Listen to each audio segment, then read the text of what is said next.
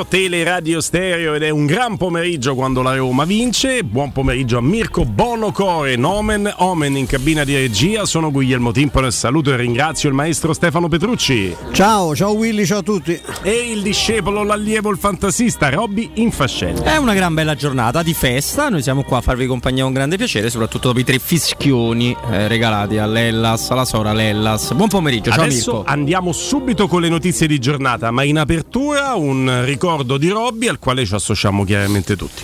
Beh sì, perché oggi insomma sarebbe stato purtroppo il diciannovesimo compleanno di, di Francesco Valdiserri.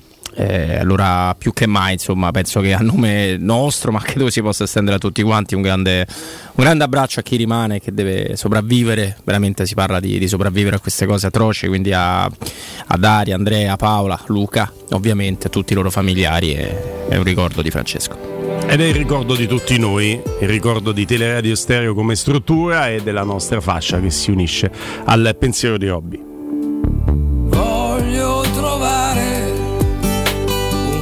Senso a questa sera, anche se questa sera un senso non ce l'ha. E d'altronde ecco, in queste parole c'è proprio il eh, senso che non c'è di una vicenda che abbiamo commentato e che non smetteremo eh, mai di, di piangere in cuor nostro, maestro, se vuoi aggiungere qualcosa ovviamente. Ma solo che so che questa è la, è la fase, ne parlavo con Robby che eh, ha avuto anche lui la- un'esperienza personale molto, molto amara, eh, questa è la fase più delicata, si entra nella fase più delicata quando si spengono in qualche modo i riflettori dell'attenzione, della, della solidarietà più o meno autentica, il nostro mondo purtroppo lo conosciamo in tutte le sue, in tutte le sue sfaccettature si deve cercare di elaborare una cosa che non è elaborabile, non, non- non- è una ferita che può mai cicatrizzarsi, quella della perdita di un figlio.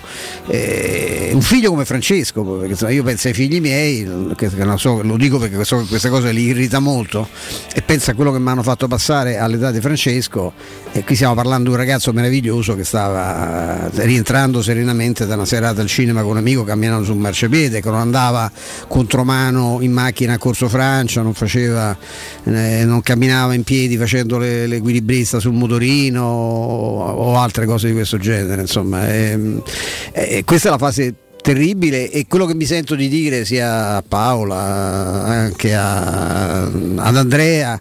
eh, il- lo zio di Francesco, a cui sono molto legato, ovviamente a Luca, che qualunque sforzo loro faranno, e so che lo stanno facendo per cercare di non di dare un senso a una morte che non, non- non ce l'ha ovviamente come canta Vasco Rossi in questa canzone straordinaria, ma di, di cercare di, di convivere con un dolore che non si può spegnere, qualunque iniziativa prendano noi saremo disposti, insomma questo non c'è bisogno che chiediamo il permesso al nostro editore che è la persona più sensibile che abbia mai conosciuto su questi argomenti. Eh, qualunque cosa nasca intorno alla, alla scomparsa tragica di questo ragazzo troverà qui cassa di risonanza, insomma, per il poco, il pochissimo, il nulla che possiamo fare noi saremo a disposizione.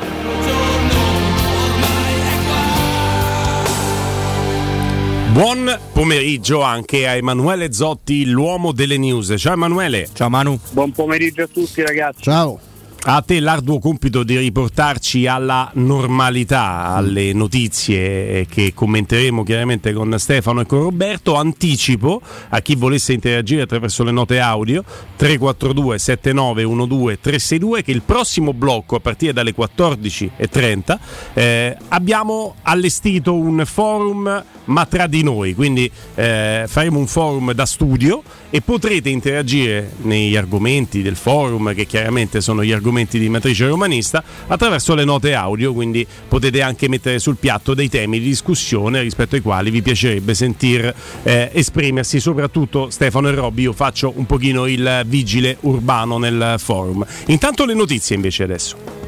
Notizie che partono chiaramente dal campo dove stamattina si è allenata la Roma alle 12, sono scesi in campo i giocatori di Giuseppe Mourinho, eh, sono state verificate le condizioni di Nicolò Zaniolo uscito con una forte contusione dalla sfida con il Verona, non dovrebbe essere nulla di preoccupante o di eccessivamente grave, quindi non, non segnaliamo nessun, nessun tipo di, di, allarme, poi ci sarà chiaramente da, da lavorare in vista della sfida di, di, giovedì di Europa League con il Ludo Gorez che deciderà la qualificazione al, agli spareggi di, di, Europa League o speriamo di no ovviamente eh, quelli di, di, conference, dipenderà dall'esito della sfida dell'Olimpico.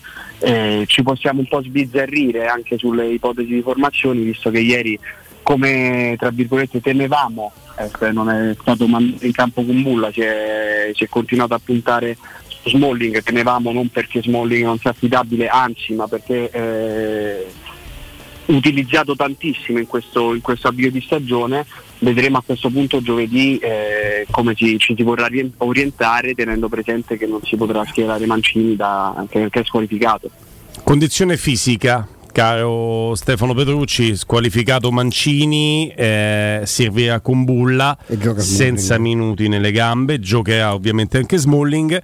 Si spera di recuperare però in vista del Ludo Gorez Nicolo Zagnolo e siamo in attesa mercoledì di eh, una che risposta. ha preso una, una, gran botta, tra l'altro per pochi centimetri se non millimetri, insomma ha evitato un altro dramma, si è evitato un altro dramma sportivo visto eh, dove, dove, è stato colpito.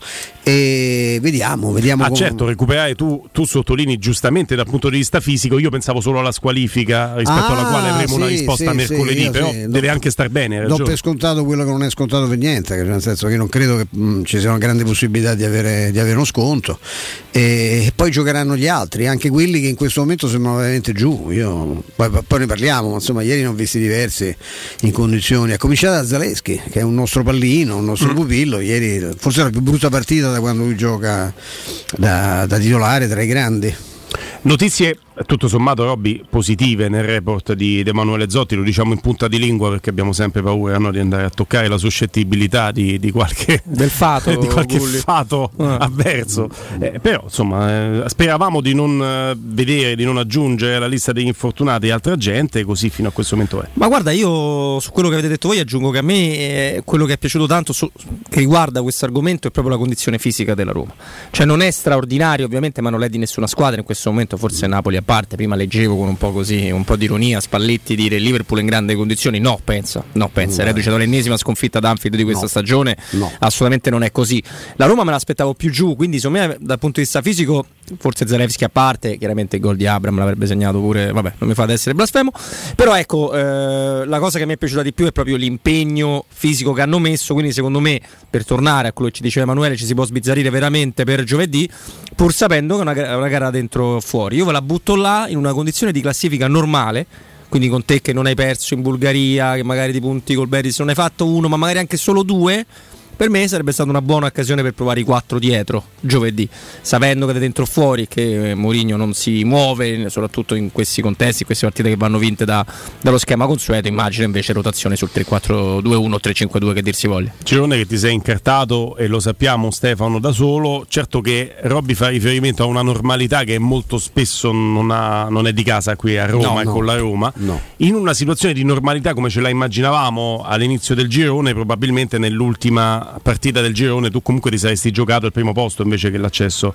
agli spareggi, sì. quindi forse non avresti avuto... Vai, più temisti potevano pure immaginare Boer in porta, no? come è accaduto in certe partite. No. Lì con una situazione di classifica già, già, già no, a posto, che era, era, complicato con, con il Betis nel girone, però e, e la vera in City è solo quella, perché la partita che tu devi vincere per forza vuol dire che tu ti devi trovare negli ultimi minuti con almeno il doppio vantaggio, secondo me. Altrimenti giochi di nuovo sui nervi, Ragazzi, sul due. Ma per come si stanno mettendo le cose, voi date per scontato Kumbulla al posto di Mancini? No. Ah, tu chi... l'ha appena detto Roberto, potrebbe... Minuti, eh? Chi vedre... No, però Roberto diceva eh, difesa a 4, difesa a 4. ma se non ci fosse stata questa situazione di classifica, ma questa situazione c'è, quindi credo che eh, Roberto no, io... la escluda la difesa a 4. Sì, e comunque io negli ipotetici 4 che non saranno mai non avrei messo Smalling, avrei messo Kumbula e Bagnez.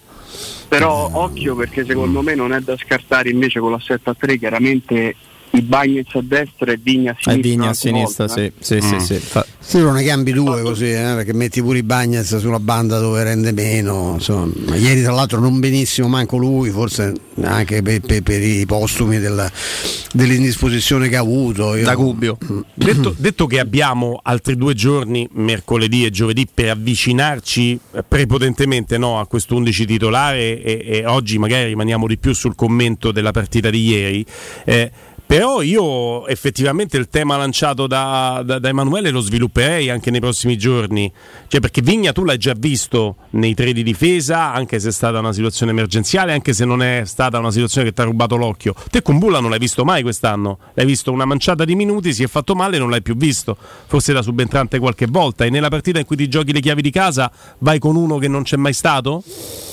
Eh, è un'analisi da fare, eh. sono convinto che Mourinho che non lascia nulla al caso la farà con grande attenzione. Ieri, poi insomma, magari ne parliamo, ma insomma voglio dire, ieri eh, alla faccia di chi sostiene appunto che sia, che sia un bollito, eh, quello che fa Mourinho nel secondo tempo è qualcosa che attiene alla, alla, veramente all'incredibile, nel senso che eh, raschia veramente il fondo del barile no, di qualunque tipo di risorsa per cercare di rimettere in piedi una partita che per primo, l'unico forse fino in fondo ha creduto di poter vincere contro una squadra che si stava eh, arroccando anche in maniera molto, molto proficua, molto intelligente, molto, molto solida. Un, I complimenti che lui fa alla fine al Verona Bocchetti non sono solo per aumentare il valore dell'impresa della Roma, ma anche perché oggettivamente fanno una grande cosa, eh, rimanendo in piedi, rimanendo in 10 eh, tutto quel tempo. E lui veramente in, fa di tutto, rovescia la squadra come un calzino, si inventa delle soluzioni. A un certo punto la Roma era, era un coacervo di attaccanti eh, che comunque ha mantenuto tenuto un equilibrio, c'è stata l'unico tiro in porta pericoloso del, del Verona è venuto quando eh, la partita ormai era sul 3-1 che era finita con una bella parata, la, la, la, l'unica vera parata eh, di, di, di Rui Patrizio, insomma, ecco. E quindi Mourinho è talmente lucido che secondo me troverà anche la soluzione corretta per la, per la difesa. Insomma. Altra notizia.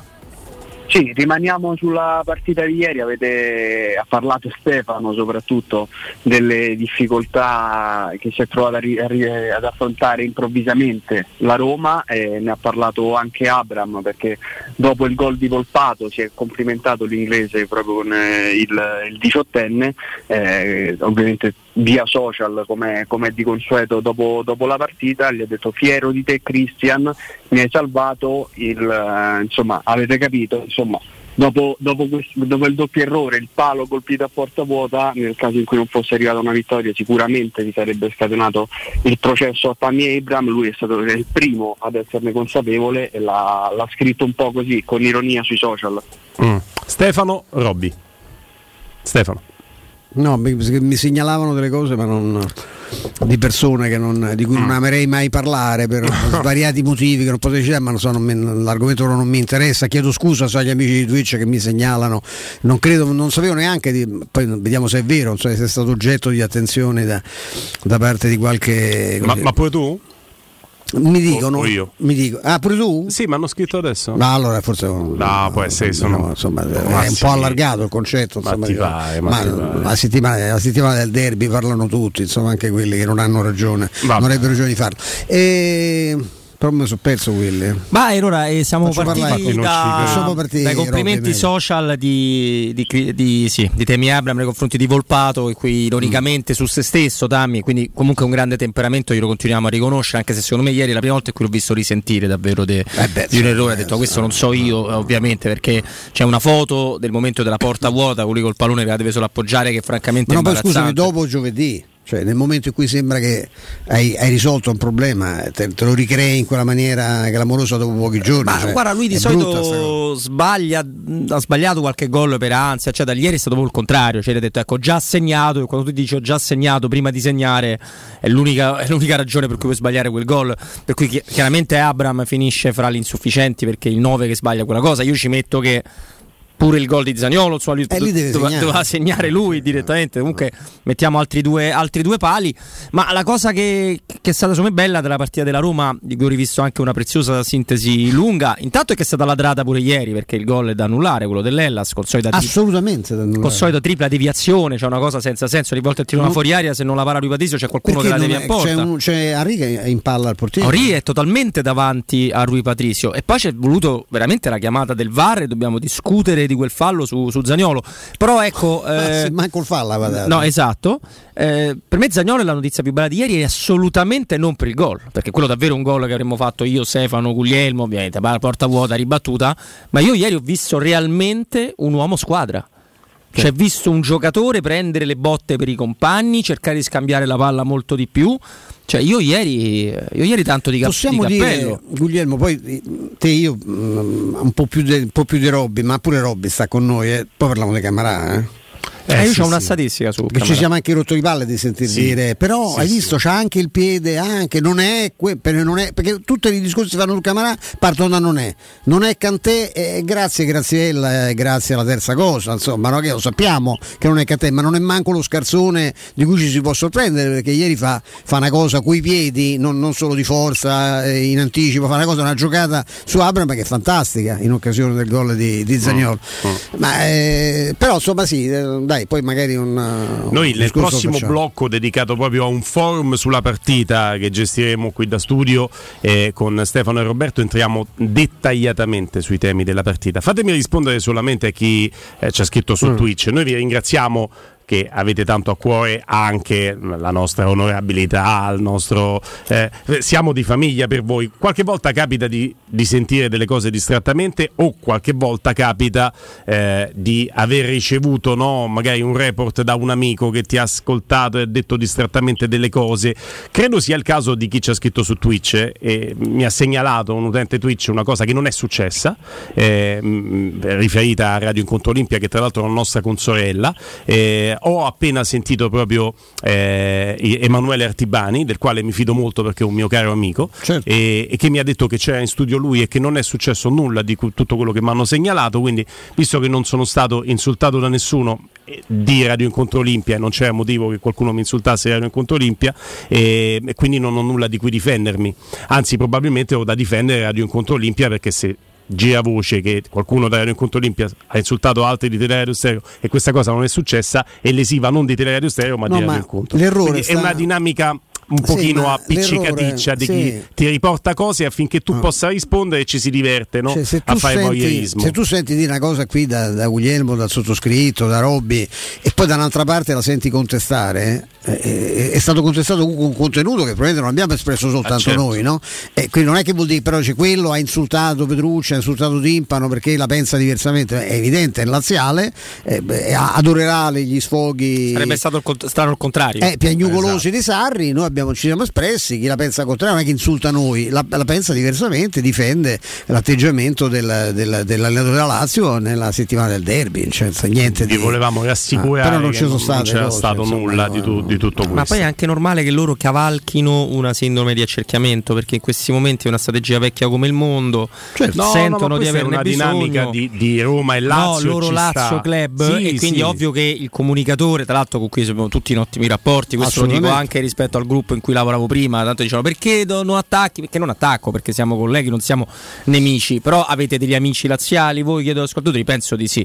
È facile discutere serenamente di Roma e Lazio con anche il migliore amico che uno ha? No, è difficile, quindi la settimana del derby e, e se una- un amico di Radio Incontro Olimpia la pensasse come me sarei molto stupito. Ecco. Eh No, sì, anzi, sì, preoccupati saremmo. Ehm, va bene, va bene. Questo era semplicemente per chiudere un discorso che si è aperto sulla, tua- sulla chat di Twitch, ma poi è facile attraverso i social andare a degenerare su discorsi che non ci interessano particolarmente. Andiamo invece con altre notizie, eh? altre notizie Sì. con eh, il nostro Sì. Zotti. Ma rinfochiamo anche gli amici di Twitch perché è uscito il comunicato del giudice sportivo eh, squalificato ovviamente Milinkovic Savic dopo il giallo rimediato dal centrocampista biancoceleste, nessun provvedimento per la Roma se non 3.000 euro di ammenda per lancio di fumogeni. Durante la trasferta di Verona, ricordiamo, erano oltre 3.000 i tifosi giallorossi presenti al Bentegodi. Sì, come sempre Era in casa la Roma, tranne per un paio di cose dell'Ellas, la Roma era quasi sempre in casa. E, allora, il tema eh, legato... Eh, qual è la prima parte della news, scusami? Milinkovic la squalifica. Ok, Milinkovic. Ehm, è un'ingiustizia che Milinkovic sia squalificato, così come è stata un'ingiustizia l'anno scorso l'espulsione di eh, Pellegrini che gli è costata il derby. Sarebbe il momento, ne parlava ieri Pardo a Dazon e noi ne abbiamo parlato ieri pomeriggio anticipando questa discussione che il VAR comincia a occuparsi anche dei cartellini gialli, non solo di quelli rossi, certo. perché ti determinano una squalifica certo. o un doppio giallo che ti determina un'espulsione. Cioè sempre Maresca e Aureliano al VAR, eh, come ieri sera per il gol eh, subito dalla Roma, però sì, mi sembra una proposta, una proposta giusta. Il VAR deve intervenire di più perché t- tanto gli arbitri ormai non arbitrano più. Cioè, cioè no. Ditemi voi com'è possibile che un arbitro con quel nome poi tra l'altro che è tutto il programma, Juan Luca, come Juan Luca non abbia visto quell'intervento l'intervento subito da Zagnolo. Cioè non aveva neanche, neanche fischiato il fallo. Cioè, lì, perché, perché, poi tra l'altro, lì crea il vero... Io fossi veronese sarei incacchiato di questo. Se lui ammonisce ammonisce il giocatore. Probabilmente il VAR non va neanche a fare vulci perché, oddio, può sempre succedere che quello che sta al VAR ti dice no, nel momento il giallo non basta, via a vedere. Eh, questo, questo, capita. Ma in quel caso, secondo me, col giallo dice, vabbè, ha ammonito, no? Mm. Lì, lì, in casi normali scatta l'arresto che quella è una cosa, cioè fai una cosa di una tale pericolosità, eh, è come se butti un bambino no, in mezzo quel alla tipo strada. di intervento, Stefano, non c'è quasi bisogno che tu colpisca l'avversario. Cioè quel tipo di entrata da regolamento e da rosso pure nella solo semplice intenzione. A me quello, tra l'altro il, il fuorigioco di, di, di Henry assolutamente attivo, per dirlo Marelli che era totalmente attivo, ci fa capire quanto lo fosse sì, davvero. Come dice subito che era da rosso diretto. Ma quello che a me non è piaciuto di Sacchi, non so se vi trovate in questa cosa, è che eh, nel primo tempo arbitra in un modo, secondo me anche abbastanza bene, con una serie cerca di far correre se non le cose plateali, cioè le cose mm. non evidenti non le fischia, nella ripresa a un certo punto non fischia più falli. No, perché poi c'è. Nemmeno uno. No, ma anche sca- a loro, eh? Poi scappa, scappa, un po' meno. Un po' meno, beh, la Roma la, scatta la protezione dell'arbitro scarso, che una volta che crede che in qualche modo comunque l'avete danneggiato perché ti ha cacciato un giocatore, eh, e poi fa passare tutto. Cioè, tutto quanto passa in giudicato, cioè qualsiasi cosa, gli interventi, ci sono stati due interventi, Belotti che non ha strusciata mai, e, non è la prima volta purtroppo per Fatto noi. un buon tiro. Eh sì, però poca insomma, roba. Eh, ci roba, segnalano che anche giustamente che anche Ceccherini eh, Ceccherini andava cacciato. dovuto lasciare il campo eh, anzitempo. Anche lì non è che è vietato dal regolamento cacciare no. due o tre giocatori, cioè se non è espulso uno, gli altri fanno come gli pare e te pistano di botte. Cioè eh, Ceccherini è stata una cosa imbarazzante perché eh, ha pure protestato al te- perché al Comunque, terzo fallo mi, è stato ammonito. Mi, mi sta bene che, che, si, che, si, parli di Milinkovic come un'ingiustizia al pari di quanto certo. non sia stato ingiusto che saltasse il derby il miglior giocatore della Roma al momento del derby di andata lo scorso anno che era Pellegrini, certo. miglior giocatore per distacco e ti segna una grande differenza. Eh, mi sta meno bene che Sarri parli di comportamenti arbitrali che vorrebbe analoghi a quelli ricevuti dalla Roma perché ricordo a Sarri che quel derby d'andata senza Pellegrini la Lazio lo vince con un gol di Pedro sui sviluppi di un'azione che avrebbe dovuto essere fermata, fermata per vedere se c'era il fallo su eh, Zaniolo e se c'era eventualmente il fuorigioco, ma l'azione la fermavi, non andavano in contropiede a fare gol. Quindi quella è un'azione che non avrebbe almeno la valutazione. La devi valutare. Certo, lo devi valutare. Gioco, certo. Tu fermi tutto, non vai in contropiede a fare gol, tu fermi tutto, c'è fallo su Zaniolo, se, se non c'è fallo non c'è fuori gioco, ripartono col calcio di rigore, esatto. Se non è fuori gioco il rigore ah. e quella è una situazione sulla quale io non auguro mai perché sono una brava persona a Sarri di avere lo stesso trattamento della Roma, altrimenti avrebbe 10 rigori meno al campionato e rischia di giocarsela sempre per in Serie B. E quello è il, il problema, no? Però Sarri, eh, ovviamente, oh ragazzi, poi ridendo e scherzando, ieri non, non vi sarà sfuggita a voi perché a Dazzon non si è accorto nessuno che Mourinho ha sfondato Sarri nel post partita. Sì, non parlando ha non parlandone, non parlandone, però ha fatto Oh. un chiaro riferimento sul Sì, sì. pensare alla partita che stai giocando. Sì. Ma Poi, infatti nel pensare alla partita che state giocando e non a quella dopo, Mourinho sta dicendo a Sarri tutti i lamenti di- del fatto che gli arbitri non arbitri, ma tu hai messo Milinkovic Savic, hai fatto turnover per pensare al derby perché era diffidato e te va male quando pensi alla partita dopo e non a quella che stai giocando. infatti è lo quello- sponda, lo sponda. Eh, vabbè, ma lì siamo quello che a me a stupisce. livelli dei numeri uno. Mamma Però a me quello un po' stupisce, nel senso, magari da Sarri, no, però in generale da tutto l'ambiente. C'è chiaro che lì sono nel metaverso, loro vivono realtà che non esistono. Cioè, sembra che Milinkovic Stavic, lo dicevamo ieri, è stato espulso dopo 5 minuti della partita, invece non l'ha fatta la partita come ricordava Guglielmo. Hai fatto una cosa molto provinciale, pensando tanto alla sanità la batto comunque, invece la sanità ha dato difficoltà a chiunque quando c'è con la testa. Quindi che non si faccia l'analisi della partita è una cosa che mi stupisce sempre, sempre molto. Tu ieri hai detto una cosa, no? Eh, occhio a mettere sul piano della, della comunicazione perché poi Mourinho ti porta sua. a casa. Secondo me eh, quello di ieri di Mourinho è una risposta molto evidente, però è anche una cosa de- de- da lanciare dentro. Cioè noi, e l'ha detto più volte, noi la prossima partita è giovedì, eh? Sì, sì. non, è, non è contro quell'altri, è giovedì.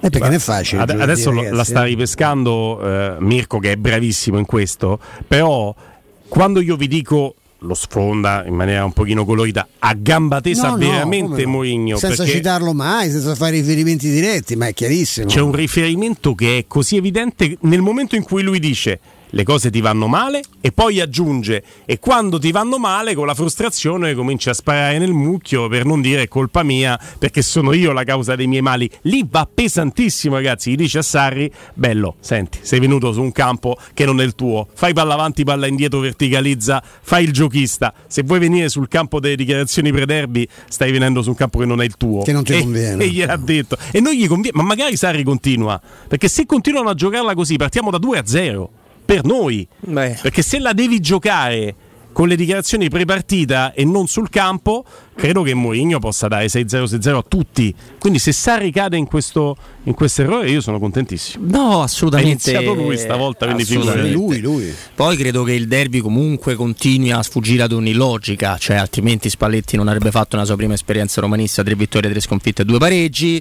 eh, perché la Roma era 150 volte più forte, eh, però ecco, mh, io sono molto felice se la Roma riuscirà a mantenere questo tipo di atteggiamento, ripeto, la prestazione fisica di ieri a me ha sorpreso. E sono convinto di una cosa, ma temo di trovare facili interlocutori in voi due in questo caso. Eh, se la Roma avesse fatto quello che ha combinato la Lazio con la Salernitana, oltre a dire Cerode che non ci avremmo, non ci avremo Pellegrini perché è stato ammonito a buffo, ma una piccola analisi sul pigliare tre fischioni in casa forse l'avremmo fatta. Accidenti, Ci, sì, eh. ci torniamo, ci torniamo eh, su Murigno che risponde a Sarri, ve lo facciamo ascoltare subito dopo la pausa e lo commentiamo con voi all'inizio del, del forum eh, imminente. Chiedo a Emanuele se hai altre notizie, abbiamo chiuso qua.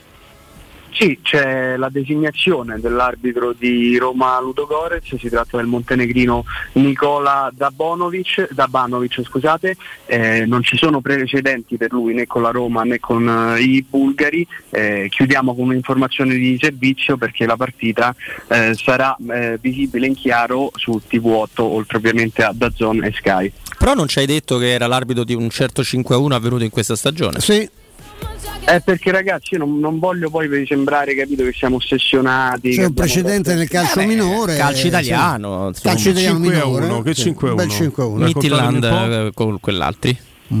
Chi sono quegli anni? Non capisco. Midtjylland, quell'altro, Quell'altro, l'arbitro era lui. Chi sono quegli? Non capisco. Quelli con cugini Gli di amici campagna, di Clemente. gli amici di Clemente, bravissimo. Grazie Emanuele Zotti, andiamo in pausa. Ciao, Manu. Anche con le vostre note audio. State lì.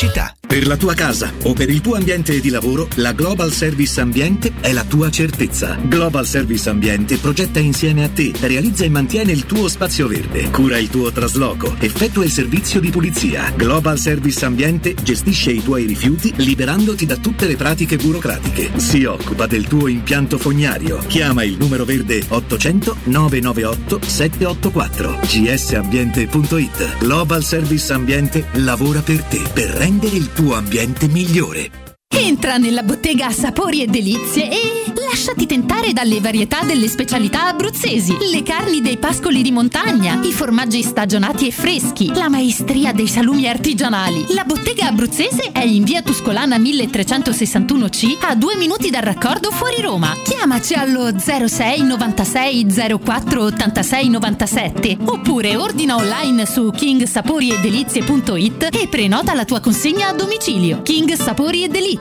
l'Abruzzo a casa tua. C'è un'azienda a Roma che da sempre ispira fiducia ai suoi clienti, che da sempre propone solo prodotti di qualità. È la Paoletti Industria Mobili e lo fa da 75 anni. Scopri tutte le nostre offerte su cucine, soggiorni, armadi, camere da letto e per ragazzi, salotti e arredo giardino. Paoletti Industria Mobili. Regalati una visita nei nostri due negozi in via Pieve Torina 80, uscita 13 del Gra, direzione Roma o in via Tiburtina 606 e su paolettimobili.it. I fabbricanti d'oro sfidano le gioiellerie. I preziosi che ti offriamo arrivano direttamente dalle fabbriche proprietà dei soci. Gioielli con oro 18 carati e diamanti certificati dall'Istituto Gemmologico Italiano. Fabbricanti d'oro è garanzia di qualità, novità, professionalità e il miglior prezzo di mercato. Info all'800 68 15 10 o su ifabbricantidoro.com. Ulteriore sconto del 5% per gli ascoltatori. In zona Ponte di Nona, la società edilizia del Golfo dispone di diversi negozi di varie metrature posizionati su strade ad alta percorrenza che collegano la via Prenestina e la via Collatina con la rete autostradale. I negozi offrono la possibilità di installare canne fumarie e vi sono ampi parcheggi nei pressi. Per qualsiasi informazione rivolgetevi al 345 713 5407 e visitate il sito www.keicalt.com. Edilizia del Golfo SRL è una società del gruppo Edoardo Caltagirone. Le chiavi della tua nuova casa senza costi di intermediazione. Noi di Securmetra da 30 anni ci prendiamo cura di ciò che ami. Installiamo cilindri fisce di massima sicurezza su porte blindate, nuove o esistenti.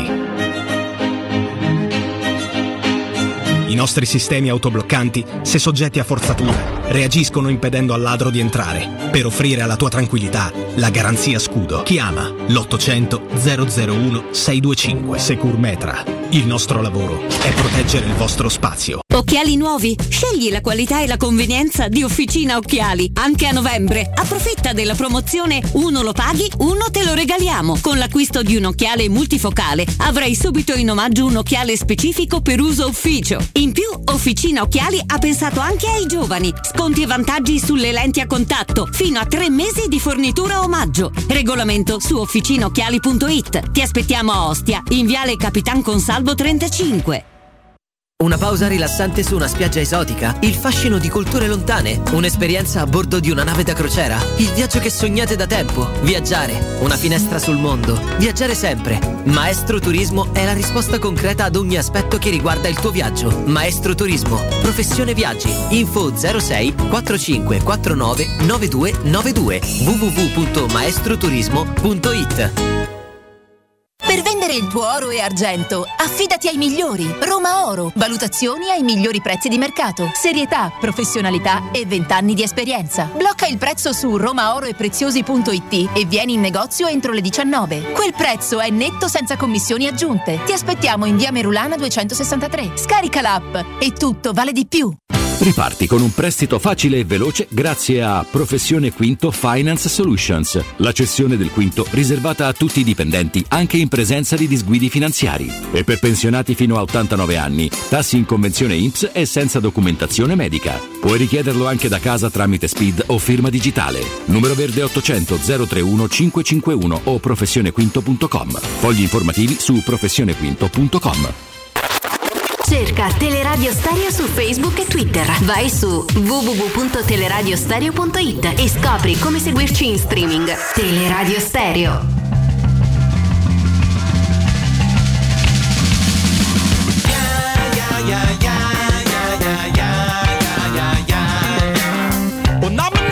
Something like a cannibal. A very flammable and partially programmable.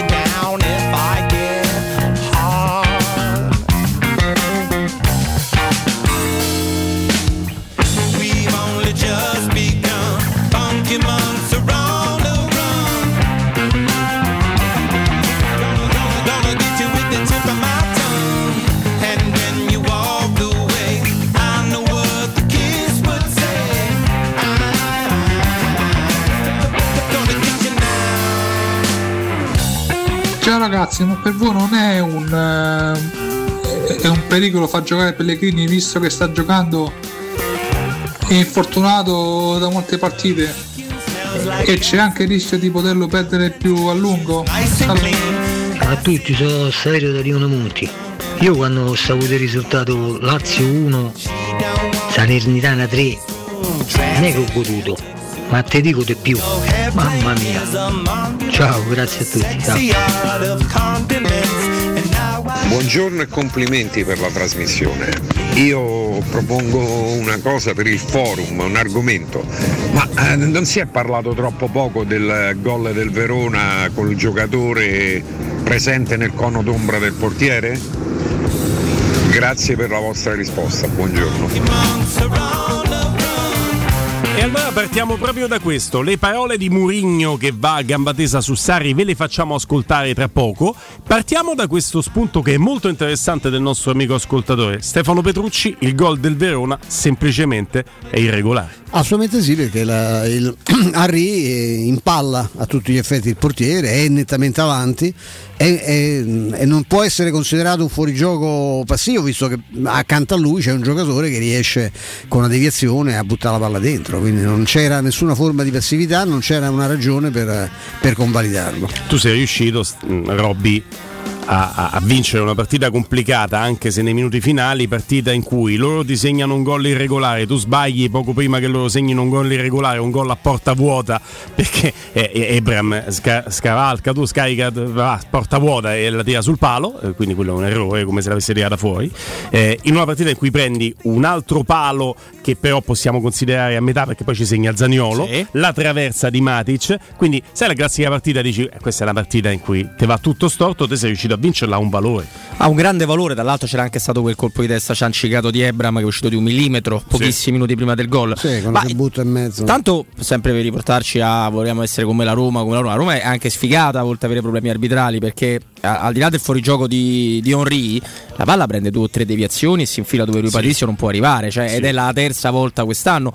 Allora quel gol lì è abbastanza assurdo perché oh, finite le- le- il calendario per aver visto l'ennesimo appunto tiro entrare in questo modo totalmente fortuito in porta, eh, l'abbiamo rivisto bene. Allora, tra l'altro a me eh, Gabriele Giustiniani che faceva la partita eh, è un ragazzo che conosco, che conosco e che secondo me è anche molto bravo a farla. Però loro parlavano, eh, di- di- cercavano di capire se ci fosse stato il tocco di Henry anche piccolo. Ma quella non è più una discriminante Non, da tanto problema- tempo. non era quello il problema. Cioè, rispetto ad altri gol, c'è stato pure uno alla Roma annullato sempre per lo stesso motivo, che forse era ancora meno davanti a Rui Patricio. Henry è proprio davanti al portiere.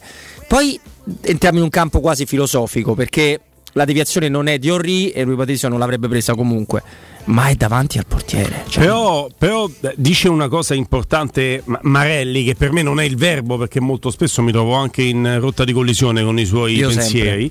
Ehm, ma beh, il sempre non esiste, secondo me. Il sempre come il mai eh, rende poco merito a- a- alla ogni verità. tu- delle cose- qualche volta ci può stare per la statistica No, che sai perché ti dico sempre? Perché di certo giusto. che dice delle cose giuste, Eh. ma tutti quanti, pure persino io ogni tanto Eh, dico delle no, cose per- giuste. per quello ti dico. No, sì, però io quando vedo che lo stesso episodio viene valutato in maniera diversa il sabato dalla domenica, per me la tua credibilità è completamente persa, anche Ok. quando dice una cosa giusta. Ok, in questo caso te lo pongo come esempio di chi ha espresso lo stesso pensiero senza entrare nel merito di che credibilità abbia chi lo faccia, però mi trovo d'accordo quando lui dice che nel cono del portiere, nel momento in cui viene toccato il pallone da chi è in gioco, il il portiere perde la visuale, il punto di vista del pallone, Certo. quindi magari si tuffa con quella frazione di secondo di ritardo che gli impedisce anche quell'1% di possibilità di prenderla la palla.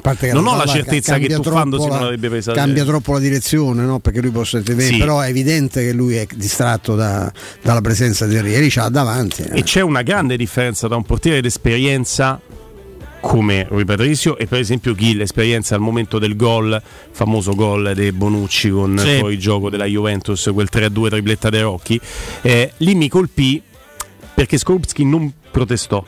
Vabbè, ma Skorupski, dai. E Skorupski era il portiere che giocava poche partite, il titolare a De Santis. E tu, portiere, devi subito far valere il peso della tua esperienza e devi far notare all'arbitro che qualcosa non va. A maggior ragione oggi, quindi cambio argomento e ve lo switcho e vi chiedo. Un tempo dicevamo protestare con l'arbitro non ha senso perché quello che è fatto è fatto, quella decisione presa non tornerà mai indietro l'arbitro alla luce delle tue proteste, anzi si farà soltanto saltare la mosca al naso. A volte c'erano degli atteggiamenti delle proteste dei gialli che erano completamente regalati perché la situazione non poteva cambiare. Si incattivisce. Oggi con il VAR è cambiata questa percezione. Io a volte ho la sensazione che il VAR, quando vede i giocatori in campo che protestano tanto perché sono avvelenati, perché fanno notare che c'è un evento sul quale l'arbitro non ha preso una... attenzione. Il VAR guarda con più attenzione. Oggi chi protesta ha più ragione. Hai sempre ragione quando protesti che, che se ne dica, perché poi scopro pure che adesso protestare è diventato un problema. Noi è una vita che protestiamo, secondo me, legittimamente. Adesso improvvisamente chi tra noi protesta non, non sta particolarmente simpatico perché quello si lamenta sempre, quell'altro sta sempre a parlare con l'arbitro. Secondo me sono prove invece, perché l'arbitro viene condizionato. Guardate che nello- in tutto quello che succede col Verona e alla panchina del Verona dopo l'espulsione più che legittima per il fallo su Zaniolo è, è proprio figlio di quelle proteste. Perché c'è una. Perché l'arbitro si sente condizionato, no? Comunque diceva, eh, questi insomma, comunque un danno io ho fatto, se lo so cercato, io ho applicato il regolamento, ma gli ho creato un danno, perché sennò Ceccherini non la finisce quella partita. E che vuol dire? Perché ne hai cacciato uno, non ne puoi cacciare un altro, questo è, è evidente, insomma, no? Però si crea un clima con i fischi a Zagnolo ogni volta che tocca il pallone, cioè che, che inevitabilmente condiziona. Il VAR, come dice giustamente Guglielmo, spesso accende una- una- una- un cono di, di- di luce in più su un episodio quando vede proteste plateali, perché dicevamo o, so- o sono tutti d'accordo, sono tutti scemi, sono tutti impazziti, vogliono in tutti i modi cercare l'impossibile, o forse hanno visto qualcosa, in effetti eh, quando i giocatori protestano, lì poi a a maggior ragione protestano per farlo su Zagnolo perché l'arbitro non ha manco fischiato la Esatto. punizione. Ecco, Lì- su, su questo tema del VAR, quanto può essere condizionato dalle proteste in campo, detto che i giocatori sono paragnostici, provano sempre la mano, anche quando stanno dei falli netti negano di averli fatti, quando non subiscono fallo sembra che siano stati colpiti. Però ci stanno delle proteste che le vedi anche dalla televisione, sono così veementi, così accese e di così tanti giocatori che ti fanno subito pensare che qualcosa è successo. E lì il VAR secondo me va a guardare con più interesse, con più Allora, attenzione. intanto togliamo però la Juventus da questo discorso, perché lì le proteste sono sempre dello stesso livello anche quando hanno torto. Però linea di- eh, come discorso generale sono molto d'accordo con te, ma è anche giusto ed è un- uno sviluppo naturale del corso degli eventi, perché allora ti dico che a me la protesta sempre, se lo fa il giocatore della Roma, il giocatore dell'Inter o della Juve, mi dà fastidio comunque. Cioè la, la protesta come, come cioè, i bambini, io li vedo, quelli che giocano è sempre fallo quando cadi per terra, quello va bene quando sei piccolo. Invece tu ti mantieni la tua credibilità, secondo me, se protesti nel modo giusto. Però è pur vero che Mourinho come DNA, come impostazione, ce l'ha di mettere pressione Mette all'arbitro. pressione, sì. Però la Roma quando protesta per mettere pressione, quando protesta perché subisce il torto, tu lo vedi. Sì, lo vedi dall'atteggiamento, subito. proprio Beh, dal, Intanto a dalla differenza gestualità. dello Skorupski che tu hai citato, Rui Patricio la prima cosa che fa è ballare, dice mi era davanti. Subito, In fuori gioco, subito. proprio quello che ecco gli dice perché è ancora subito. più grave la mancata decisione del VAR. Quella è grave perché, Perché se- Rui Patricio alza subito la mano. Dice, "Oh, è Subito. fuori gioco, no, mi sta davanti. E poi il portiere se ha uno davanti è una cosa che devi sempre ascoltare. Perché anche se non ci può arrivare, il portiere sono davanti cambia, cambia tutto. Quanti gol vediamo brutti pure nelle famose rassegne dei gol europei?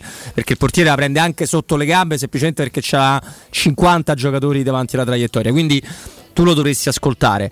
Eh, però ecco, mh, questa cosa giusta ha portato in alcuni casi anche la Roma di mezzo magari a andare un po' troppo indietro. Allora, troppo indietro non ci devi andare. Mi piace prendere l'esempio. Guarda, mi piace prendere l'esempio della Juve, così sono- si capisce la mia onestà intellettuale. Primo anno di VAR, alla Juve viene ehm, tolto un gol contro il, il Genoa, che vivisezionando due minuti indietro l'azione. Come criterio sbagli- è sbagliato secondo me. E oltretutto nel guardare solo il fatto specifico si perdono un fuorigioco attivo del Genoa a inizio azione. Quindi quel gol era buono. Mm, Se tu vivisezioni troppo, però guardando una cosa, rischi l'effetto di Marco. L'effetto di Marco, Inter-Fiorentina, Fiorentina-Inter, è che l'arbitro è andato a vedere soltanto il rigore e completamente annullato dalla sua testa il cartellino rosso. E gli stava Per, rompendo per una gamba. vivisezionare una cosa, capito, te ne perdi un'altra, capito? Sì, sì.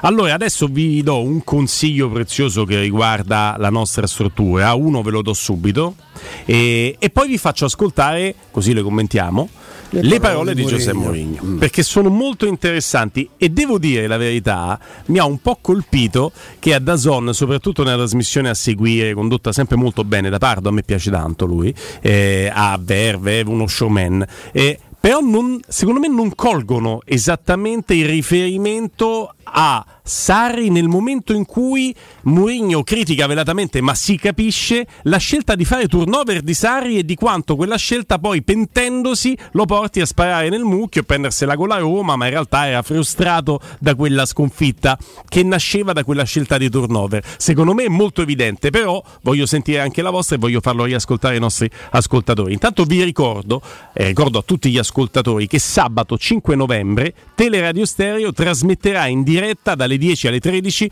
dalla nuova sede di Arte Arredamenti in via Il Debrando della Giovanna 1, zona Massimina Aurelia. Venite a trovarci, vi aspettano tantissime promozioni, potrete gustare un delizioso buffet oltre a ricevere un simpatico omaggio. Arte Arredamenti via Il Debrando della Giovanna 1, zona Massimina Aurelia. José Mourinho su Dazon, fine partita. No, non mi interessa per niente. Eh, a me solo mi interessa la partita successiva. Ehm, quando un allenatore pensa a una partita e non alla prossima, di solito non finisce bene. Eh, io ho avuto anche qualche esperienza di questo, di questo tipo. Ehm, e dopo, quando tu, quando tu fai l'errore, dopo è difficile di convivere con, con l'errore, quando tu sbagli eh, come allenatore è difficile di, eh, di vivere. Qualche volta la tua soluzione è perché è difficile dire la colpa è mia, qualche volta tu inizi a sparare per, ehm, per che l'attenzione vai di un altro lato. Però io rifiuto completamente parlare de- della prossima partita di campionato e se qualcuno dei miei giocatori lo fa sbaglia. Però io non sbaglio sicuramente, per me devo giocare questa partita giovedì e dopo venerdì mattina inizio a pensare alla prossima. Quindi non parliamo delle dichiarazioni di Sarri rispetto ai trattamenti. Certo che no. Grazie. Certo che no, ne ho già parlato. Perché ne ha parlato prima, ma ne lo appena parlato. E non lo colgono neanche nella trasmissione successiva al No, posticipo. perché si rimane in testa questo no comment che lui dice, ma insomma lui ha appena parlato, dice esattamente quello. Quando dice un allenatore per distogliere l'attenzione comincia a sparare quasi a caso, no? perché vuole spostare l'attenzione no? sulla sconfitta che ha, che ha subito e sulle ragioni di quella, di quella sconfitta che lo, è una cosa che fa pure Murigno. Sì, Murigno lo sì. sa perfettamente, anche Murigno fa la stessa cosa. eh. Normalmente Ma l'allenatore- c'è- io trovo che sia legittimo che l'allenatore difenda il proprio lavoro e cerca comunque no, di mantenere un'immagine eh, in qualche modo pulita. E, e il riferimento è esattamente a Sarri. Cioè io, non, io non parlo del derby perché mi interessa la partita con Ludo Gorez che tra l'altro, e qui c'ha ragione Mourinho, è una partita delicatissima, una partita che la Roma deve vincere. Per fortuna non è più necessario vincerla per forza di cose con almeno due gol di scarto, basta vincere un qualunque punteggio, ma è vietato pareggiarla con Certo. qualunque punteggio. Cioè che se finisce 4 a 4 fammo festa, perché fa festa il Ludo Gorez. La faccia di Mourinho che dal blob non avete potuto percepire, ma ve la posso raccontare io. Poi ci sono anche dei video, li trovate su YouTube. Eh, la faccia di Mourinho quando al termine di tutto questo discorso l'intervistatore gli fa: Quindi nessun commento alle parole di Sarri per dire cioè, che te sei perso. No, nessun te l'ho appena fatto. Te l'ho appena detto il commento alle parole di Sarri che sta sparando il mucchio perché è frustrato perché ha sbagliato a far turnover pensando al derby invece che pensare a battere la Salernitana che te ne ha fatti tre. Ma te l'ha detto, come te lo deve dire Mourinho? Ma che poi quella di, di Giuseppe Mourinho è, è una grandissima regola che sembra stupida e che tutti dovrebbero applicare, ma che fa esattamente la differenza fra diventare gigante e diventare uno magari anche, anche bravissimo. Perché è così che non vincere mai. Io quando penso a questo tipo di situazioni mi viene sempre in mente quella, quella settimana, forse due, considerando le partite d'andata della Roma di Spalletti, dell'ultima Roma di Spalletti. Perché lì nel tentativo di fare tutto non hai fatto niente. Un po' per la stanchezza dei giocatori, un po' per andare solo sulla prossima pensare a quella dopo che sarebbe stato il derby, poi l'Olympique Lyonnais. È chiaro che è difficile farlo, è, è molto difficile e ho la sensazione, non so perché, perché da Sari mi aspettavo qualcosa di diverso, perché Chiaro che lui nel Napoli ha dato spesso sf- sfogo, no? Sfoggio sfoggiato eh, trattamenti al limite no? del nel dire Finocchio a Mancini, insomma. Però poi Chelsea, Juventus. Cioè io non, non pensavo che fosse già così rapidamente ossessionato da una partita quando non- addirittura non ne hai una, ma ne hai addirittura due. Perché la Lazio giovedì non fa un amichevole, poi può decidere di voler fare un amichevole. Quello è un altro discorso, ma pur volendo fare un amichevole Se ci vai decide- là. Se decide troppo di fare un amichevole, poi rischia di andare a fare la conference. Certo. Cioè, quella a Mancini rimane una grande, una grande veramente. Quelle sono, perché a chi non, non è capitato di noi, io, io per primo, di avere delle cadute, no? Tu c'hai una caduta di stile, puoi anche sbagliare completamente eh, l'uscita di una battuta. Quella è una cosa. Quella è una, è Ma una quella cosa di vera. Tare, te dici? No, quella che l'epiteto che Sarri dedica Finocchio. a Mancini. Ah, beh, quello è successo. Sì, no, ma Sì, per sì, dire, no. per- quando, questo è come Delio Rossi che pia cazzotti gli Aic, che non so, l'unica Beh, cosa è, che, è come che Ba- Baldini che prende a è- calci nel sedere di Carlo. Che spettacolo, Brescia-Parma. Sì, che sì, era. certo. Lì una cosa strana era successa. non Parma so, Catania. no, lì la Sì. cosa che mi ha sempre più sorpreso come gli Aic non si sia alzato perché io a costo di farmi ammazzare, io mi, mi alzo lo gonfio. Io te lo rispondo perché. Perché se gli Aic avesse fatto quello che avremmo fatto tutti, avrebbe fatto anche una carriera diversa. Quello lì insomma, è il grande ti fa- limite di ti fa via pizza, Ah, eh, dai, insomma. Cioè, è il limite caratteriale perché gli Aic a giocare a pallone era buono, eh. Eh, cioè, coi piedi era buono buono. eh. Possiamo dire che, mo, a parte tutto, non è stato bello da vedere, però è stata l'unica cosa giusta che ha fatto Delio Rossi in panchina. No, no. pizza e, e poi l'abbiamo visto qua a Roma e insomma gli avremmo date tutte. Giochiamo, eh, giochiamo. a Roma siamo qualcosa di contro carino la ha violenza. fatto, soprattutto il primo anno di Garzia. Eh, contro la violenza, Sì, beh, siamo certo. contro e anche contro violenza. Delio Rossi. in ogni caso qualsiasi due forma. Ma vi ricordate quanto ciancicava? Mi ricordo, lo chiamavamo quando ciancicone. la povera Raffaella qua- Carrà in diretta sulla Rai gli ha detto "Ma perché ti sei messo gli scarpini sotto il vestito elegante?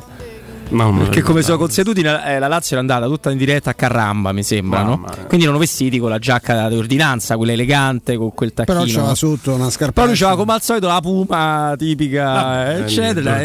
No, ma la cosa bella è che Raffaella Carrà face l'anima sua, glielo chiede come farebbe una nonna. Cioè, Come siamo col- finiti a parlare di Delio Rossi? Vi chiedo scusa, ma ogni tanto Perché perdo parlavamo di allenatori dai comportamenti illuminati. Esatto. Allenatori dai comportamenti Eleganti. illuminati, siamo passati a Sarri, la vicenda di Mancini e poi siamo arrivati. Ragazzi, Quando fece il tuffo nella fontana. No, eh, beh, in realtà possiamo partire da un gancio importante che- sì. no? Che- esatto, ah, era- Opportunamente anche, da, sca- anche dal sottoscritto. Eh, opportunamente riscaldate perché paura che lui si ammalasse. Basta, No, calmatevi. poi in realtà eravamo partiti da un punto di vista che addirittura dovrebbe valere per Lazio Salernitana, ma dovrebbe valere due volte se tu dopo Lazio Salernitana ce n'hai un'altra. Cioè, manca di che ce n'hai Ah, una, sì, capito? certo. Quindi da lì Ma poi se- se. Secondo me il suo concentrarsi, parlo di Sarri a fine partita, sull'ingiustizia che legata all'ammonizione di Milinkovic Savic e quindi il fatto che salterà al derby, e senza concentrarsi sui motivi per cui poi prende tre gol dalla Salernitana, palesa un'evidenza, cioè che la partita per lui non era quella che stava giocando, anche a livello di importanza, Sì, non esatto. gliene fregava la sconfitta No, con la Salernitana, si proiettava al derby. Manco quella col Feyenoord. Que- questa è una cosa che, che derby. si possono permettere Stefano i tifosi ma non un No, allenatore allenatore non può farlo. Vabbè, poi lui adesso fa. Ah, che non si cresce senza arrivare ai livelli di Zeman che non avendo capito una fava Sì, diceva che sono tutti uguali perché comunque mette in palio tre punti che cacchio di discorso c'è Il Ma Stefano, è- ma può crescere un allenatore che ti dice noi senza le coppe avremmo lottato per la Champions League per poi qualificarsi alle coppe e volerne uscire? eh sì perché Cioè, di poi che ti cosa- pesa la doppia, No. il doppio impegno Ho uno spunto rosso la partita di ieri.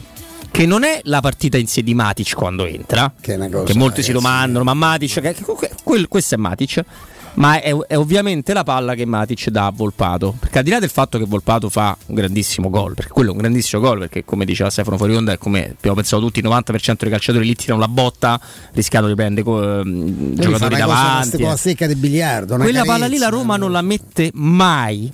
Ed è una palla che lei subisce, la palla dietro al limite dell'aria, ed è una palla semplice ed incredibilmente intelligente. Oh, io ho sentito dire che Matic quelle cose normalmente non le fa. Sai che l'ha già fatta con la Roma, io adesso la partita non me la ricordo, ma sempre la stessa azione, lui sulla sinistra va sul fondo e la mette in mezzo e anche in quel caso la Roma fa gol.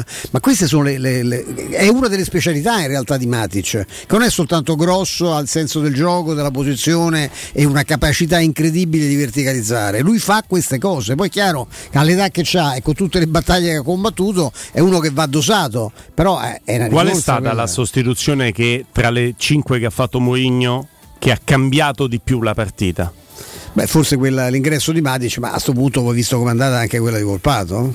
Oddio, perché, perché, perché lui di mette cioè, Matic in realtà tu, tra tutti, tutte, tutti quella di decisivi. Belotti poco, ha inciso poco, Eh, quella di, sì. di Esharawi, di Volpato, di Matic è fantastica. Il Sharawi che, che tra l'altro eh, nel momento in cui viene messo a fare l'uomo a tutta fascia è il momento in cui, ma lì siamo alle battute finali, si è persi gli equilibri, fa quel gol meraviglioso con quello scavetto gol sotto, è entra in porta con la è palla. È il Bellissimo. Sharawi, Volpato, Belotti, Matic, Shomurodov, questo le- l'ordine diciamo completo. Chi ha perché- inciso di più secondo te ed è difficile perché in tre almeno hanno inciso inciso, moltissimo, tanti perché. Volpato fa gol e assist Matic fa l'assist in occasione del gol che ti sblocca e, e, il Sharawi fa gol, gol ma non solo il gol, anche altre cose fa Sharawi. Ma poi, credo eh. che la classifica sia Volpato, Matic e il Sharawi, pari merito Belotti, insomma. quindi Volpato più di tutti secondo Eh, te beh. secondo te Rob- eh, Stefano? assist quando entri.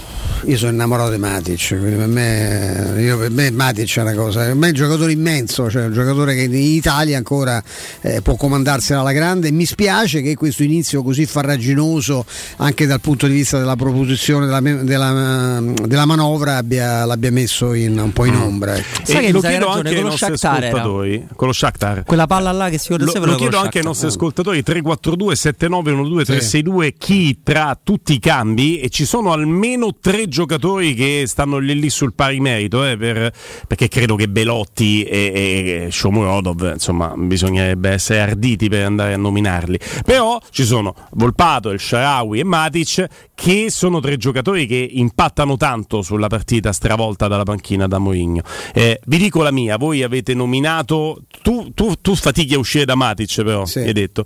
E io non, non riesco a non essere d'accordo doppia negazione che afferma con il maestro. E ti dico perché la Roma era ehm, chiusa in una situazione di gioco che ti aveva imposto brava a farlo il Verona Benissimo. perché il Verona cosa faceva? ti marcava uomo tutti i giocatori perché gioca uomo su uomo, te ne lasciava libero uno, Smalling, che ha tanti meriti, tanti- tante qualità, ma non sa Ha impostare. fatto, ha fatto regista fatica. per tre quarti di partita. E, e quello tre quarti di partita tu ti trovi con loro uomo su uomo e con liberissimo, ma libero proprio di avanzare, poteva fare 30 metri di palla al piede, Smalling che però con quella palla al piede per quei 30 metri non era esattamente a casa sua. Quando entra Matic viene a prendersi tutti i palloni lui con una personalità, rompe questa, que- alchimia tattica del Verona e comincia a fare il playmaker. La- l'azione sulla quale poi disegna quell'assist per Volpato è un qualcosa di più, ma lui comincia, prende palla, la smista con i, i- i ritmi giusti e la smista con la trasmissione palla giusta e si vede palesemente il cambio di ritmo della squadra. Quindi per me Matic stravolge la partita. Ma guarda, eh, non hai bisogno, fra virgolette, di convincermi perché eh, hai analizzato troppo bene quello che è accaduto quando è entrato Matic, quindi sarei un pazzo. Io ho seguito semplicemente la vecchia logica del numero 9. Quello che fa gol. Ah, beh, cioè, quello di sono Balbo che non la prende mai nella partita, la partita finisce Roma-Parma 1-0, colpo di testa di Balbo, e i tre punti sono i suoi. Eh, però su quell'analisi che fai tu non, non trovo alimenti, elementi, no alimenti, elementi tecnici E per Eh, comunque no, mi, mi è piaciuto quello che hai detto del, del Verona perché, perché poi magari retrocede, io, io francamente non glielo auguro, ma io sono rimasto sorpreso da alcune mosse di, di Bocchetti, non, non lo conosco, non so quale possa essere il suo livello, ma lui fa delle cose, se voi vi andate a ristudiare la partita, già delle scelte iniziali, mette sto, sto negrone lì in mezzo che è uno che ha gamba anche perché temeva giustamente no, la verve, la gamba di, eh, di Camarà e non sbaglia per niente mossa perché poi all'ultimo momento gli manca Verdi per un problema e, e quindi deve, deve cambiarla la squadra. Ma quando lui a un certo punto butta dentro lasagna, beh, il lasagna, cioè, non lasagna questo, quello che ne resta, cioè Questa è un po' scotta questi avanzi lasagna, di diciamo. lasagna, esatto, un po', no, è rimasto un po' di ragù, cioè, po- poca roba, ma il lasagna che ci ricordavamo, quello dell'Udinese, che è un contropiedista nato, è un giocatore, infatti lui, gli, gli capita pure una mezza occasione in cui tenta una sforbiciata improbabile che appunto quello che, quello che ne resta non riesce a trasformare in una in un conclusione vera. è servito la Però, lasagna, sì. però, ragazzi non, è, non, cioè, non so scelte buttate lì a caso No. Eh, mi sembra uno che lui è molto centrato sul pezzo e la squadra con lui è oggettivamente migliorata anche se eh, ha fatto pure lui tre sconfitte. Eh, però io l'avevo vista pure in precedenza col Sassuolo e la squadra sta, sta- sta meglio in campo, copre il campo meglio, ha una, ha una sua organizzazione, una sua- ha trovato un'identità, è ritornato molto al calcio di Tudor e di Juric, dell'uomo contro uomo. Eh. Infatti è determinante in questa e anche nelle ultime gare, visto che l'ho messo sempre Camarà, ah, di Camarà, so che ci dobbiamo fermare, allora vi dico che oltre al dinamismo, oltre a tutte cose che si vedono, la cosa che sta dando davvero in più Camarà alla Roma, e ci, ci dobbiamo appoggiare alla statistica, è che la Roma per match vince una media di 8 contrasti e mezzo. Ok? Di questi 8 e mezzo, da quando gioca lui, 8 sono i suoi. 3 sono i suoi. Eh, lui è uno Quindi che fa molto a tre- più del 30% dei contrasti vinti li vince Mati Camara. E quando te li vince nella tre quarti offensiva, Eh, te parte, ti esce eh, fuori il eh, gol. L'occasione da gol, certo. Eh sì, il gol di Zaniolo. Poi Karsdorp aveva dato una palla perfetta a Abram, no? La faccia. Fai quella palla in profondità, Karsdorp ce l'ha. la ieri, ma- ieri devo dire molto meglio lui di tanti altri. Eh. Se continuo a sentire parlare siete voi sempre che non gli volete bene, io No, no, voglio io gli voglio bene. molto bene. Credo che ci abbia dei limiti, ma ieri fa una partita fantastica. Come Sì. aveva fatto la partita fantastica con Napoli, o nelle condizioni in cui stava. Ripartiamo da questo, da Camarà e da Karsdorp eh, dopo la pausa con eh, Stefano Borghi, però adesso fatemi ricordare Officina Occhiali, il punto di riferimento per il benessere visivo vi aspetta con promozioni imperdibili, 50% su tutti gli occhiali da vista, 30% su tutti gli occhiali da sole, Ray-Ban, Oakley, Persol, Tom Ford, Tiffany e tanti altri marchi con montature da vista più in voga e gli occhiali da sole più cool. Officina Occhiali vi aspetta ad Ostia in via Capitan Consalvo 35 per scegliere l'occhiale giusto per ogni occasione. Per info il sito è officinaocchiali.it, il numero di telefono 06 56 000 261. You just can't help it, no, no. You'll play along, let her lead you on. Pubblicità. Secur Metra. Da oltre 30 anni studiamo infissi per proteggere ciò che ami. Design Minimal. Per un vetro più esteso con la massima trasmissione luminosa esistente in commercio. Con noi amplifichi ogni performance energetica. Le nostre finestre sono un connubio armonico di estetica, prestazione e sicurezza. Un equilibrio perfetto tra isolamento termico ed acustico. Contatta ora il numero verde 800 001 625 e scopri i vantaggi dell'EcoBonus con lo sconto in fattura del 50%. Secur Metra, una finestra su Roma. Stai pensando di cambiare caldaia? E allora LN Clima ha due regali per te. Sì, una caldaia Vylant 24 kW a soli 1499 euro. E in omaggio una Smart TV da 55 pollici. O una caldaia Vylant 28 kW a 1899 euro. E in omaggio una PlayStation 5. E nel prezzo è compresa l'installazione. Chiama LN Clima allo 06 87 13 62 58. Ricorda 06 87 13 62 58. Cristo. UM24 buongiorno, come possiamo aiutarla? Cercavo proprio voi. Devo vendere casa. È vero che voi acquistate direttamente? Vorrei evitare perdite di tempo, proposte vincolate un mutuo. Ha chiamato le persone giuste. La UM24 non è una semplice agenzia, può comprare direttamente. Fissiamo subito l'appuntamento. Allora, mi dica quando è libero. È disponibile Devi vendere casa bene o in fretta? UM24 e trovi subito l'acquirente per il tuo immobile. Per info um24.it e 06 87 18 12 12. Da Ottica Salvagente, offerte 13 mesi l'anno. Ogni mese un'offerta per te e 30 giorni di promozione extra con il voucher online. Scopri il regolamento sul sito otticasalvagente.it. Anche a novembre promozione titanio. Gli occhiali leggerissimi, anallergici e resistenti agli urti. A partire da 129 euro con lenti monofocali, 269 euro con lenti multifocali. Trattamento blu block in omaggio. Gli indirizzi dei punti vendita a Roma e nel Lazio sono sul sito otticasalvagente.it. Tesoro, andiamo a fare shopping questo sabato? No, devo prendere appuntamento dal dentista, non ho mai un minuto libero. Allora andiamo da Blue Dental Valmontone Outlet, il nuovo centro Blue Dental all'interno del centro commerciale. Tu fai la visita e io vado a comprare quel vestito che volevo da tanto. Perfetto, voglio fare shopping anche io. Ovvio, infatti me lo regali tu. Blue Dental Valmontone Outlet. Per un appuntamento chiamalo 06 83 65 0304. Direttore sanitario dottor Massimo Monaldi, Albo di Roma, numero 343. Vuoi assaporare la migliore cucina di pesce a Roma? E allora vieni da Crudo Co. Ti aspettano le nostre specialità del mare, come le migliori ostriche, gamberi, aragoste, cicale di mare, lato di crudi su tre piani e come non parlare degli spaghetti con i ricci, i paccheri all'astice e altri ottimi primi e secondi. Crudo Co. in via Tuscolana 452. Prenotazioni allo 06 89 344 962. Ristorante crudoeco.com. Se ti dico come risparmiare sulla spesa senza rinunciare alla qualità? Va bene. Ne parlano tutti. Chiudi gli occhi, ti porto da. Aspetta, indovino. Iper la spesa, il risparmio ad occhi chiusi. Ma com'è che sai tutto? Dai, andiamo a scoprire le offerte. Fino al 9 novembre, pasta alla molisana 800 grammi, 1,29 euro. Acqua Lete, un litro e mezzo per 6, 1,80 euro. Carta igienica Tenderly 4 rotoli, 1,99 euro. Iper la spesa è sulla bocca di tutti. Vieni a scoprire offerte mai viste. Iper la spesa, il risparmio ad occhi chiusi. 3, 2, 1. Alla Romana Diesel, concessionaria leader nella vendita di veicoli commerciali e industriali, i prezzi non aumentano, si abbassano. Supervalutazione del tuo usato fino a 3.000 euro, più terzo anno di garanzia omaggio su tutti i Piaggio Porter NP6 in pronta consegna. Offerta valida fino al 30 novembre 2022. Vieni a trovarci in via Collatina 456 o chiama il numero verde 800 302 100. Attivo da lunedì al venerdì dalle ore 9 alle 18. Romana Diesel. Gente che si muove.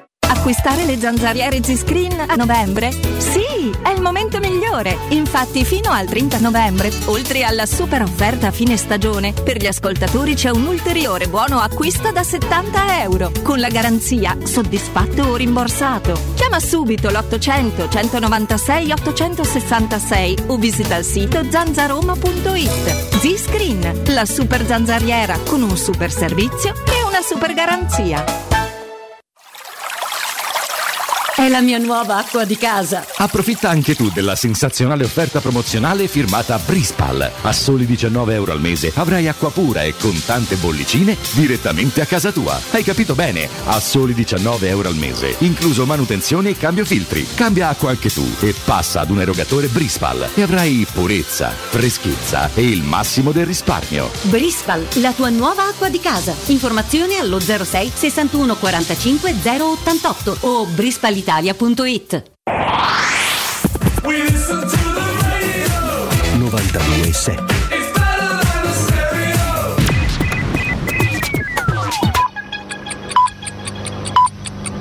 Sono le 15 e 6 minuti. Luce Verde, Roma. Ben ritrovati in studio Tiziana Remondi. Poco il traffico sulla principale rete viaria della capitale. Spostamenti agevolati dallo stop dei mezzi pesanti, quelli superiori alle 7 tonnellate e mezza, fermi fino alle 22, ad eccezione naturalmente di quelli autorizzati per legge. E parte questa sera il nuovo tour di Cesare Cremonini nella capitale previste quattro date. Oggi, domani mercoledì 2, venerdì 4 e sabato 5 novembre al Palazzo dello Sport all'Eur. Previsto un aumento del traffico in tutta l'area circostante. Trasporto pubblico per gli spostamenti verso i cimiteri cittadini in queste giornate è stato potenziato il servizio del trasporto pubblico locale. Per i dettagli di queste e di altre notizie potete consultare il sito roma.luceverde.it. Bene è tutto, grazie per l'attenzione. Un servizio a cura dell'ACI e della Polizia Locale di Roma Capitale. Teleradio Stereo 927. All the way across the room. With a knife inside your heart, I feel it too. Mm. Is it just the way we are? Always burning through the roof. Oh, I guess only the stars would know the truth. Mm.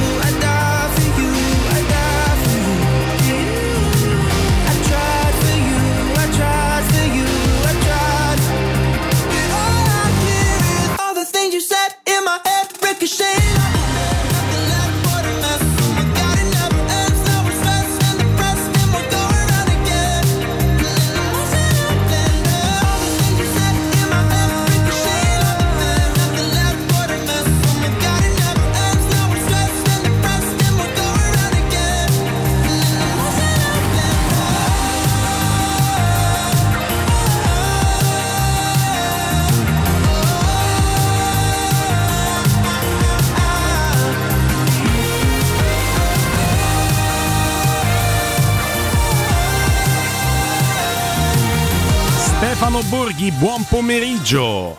Buon pomeriggio cari. Ciao, Stefano. Ciao. Il calcio è strano, Borghi. Il calcio è strano. Il calcio è strano, eh, però, però nella sua stranezza, nella sua stranezza, quando non ci mettono del loro gli arbitri ad acuire la stranezza di un calcio che già di per sé è abbastanza strano, esprime anche dei verdetti particolari. Ecco, uno dei verdetti particolari al quale fare riferimento è una classifica che dice di una Roma che è vero non è per palati fini, di una Roma che è vero non esprime un gran bel gioco, di una Roma che non ruba l'occhio, se devi scegliere d'amante del calcio non vedi la Roma, vedi altro, a sei punti in più dell'anno scorso, senza Wijnaldum, da un mese senza Dybala, secondo molti senza il gioco, ed è lì a due punti dal secondo posto.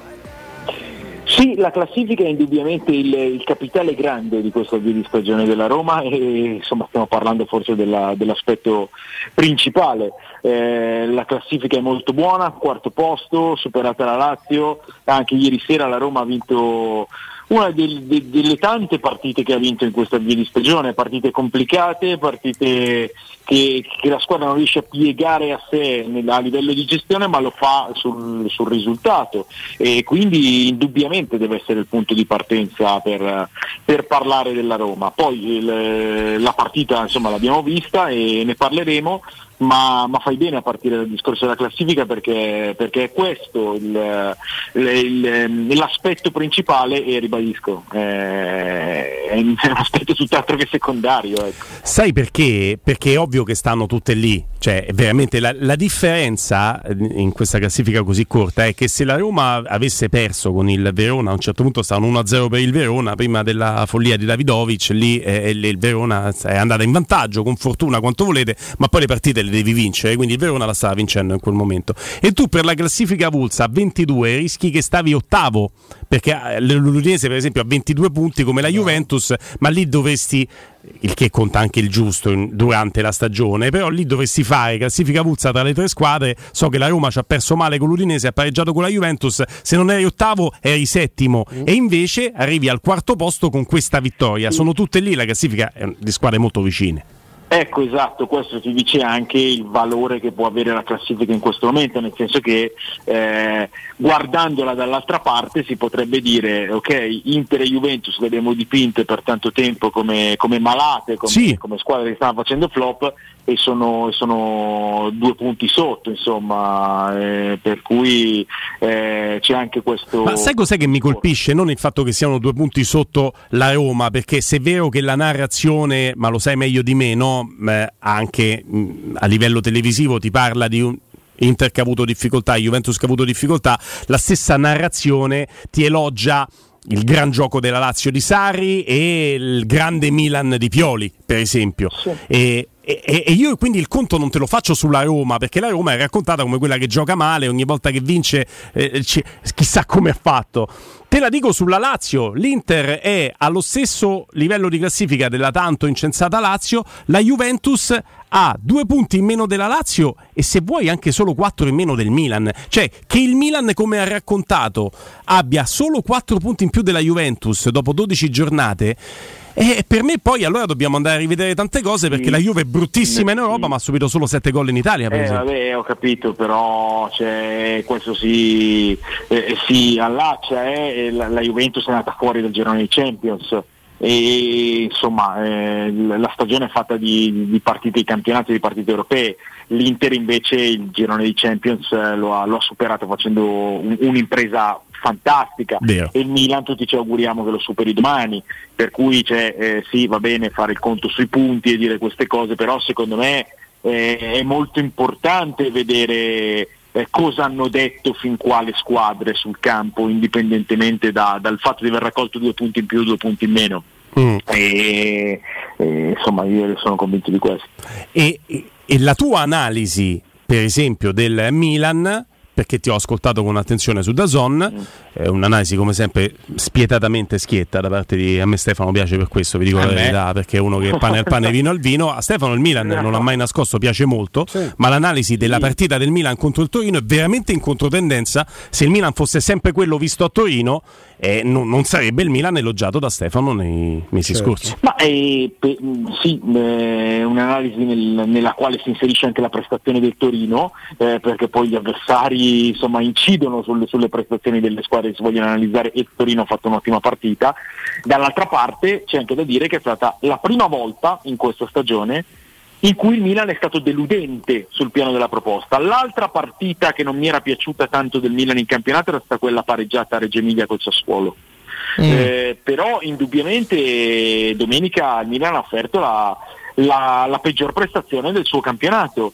E una, una partita negativa su 12 penso si possa concedere a chiunque, l'unica squadra che non ha fatto una partita negativa fin qui è stato il Napoli, Eh, l'unica, per cui cioè, non cambia la mia concezione eh, di- del valore del Milan e della bontà del suo rendimento. Così come secondo me c'è stata un po' di confusione creata in generale domenica, forse anche Pioli ha fatto un, un cambio di troppo all'intervallo, ma allo stesso tempo saluto il suo rinnovo come un qualcosa di strameritato e di, e di grande, perché Pioli è eh, l'artefice forse principale de- de- della crescita del Milan e del suo successo nel, nel campionato passato.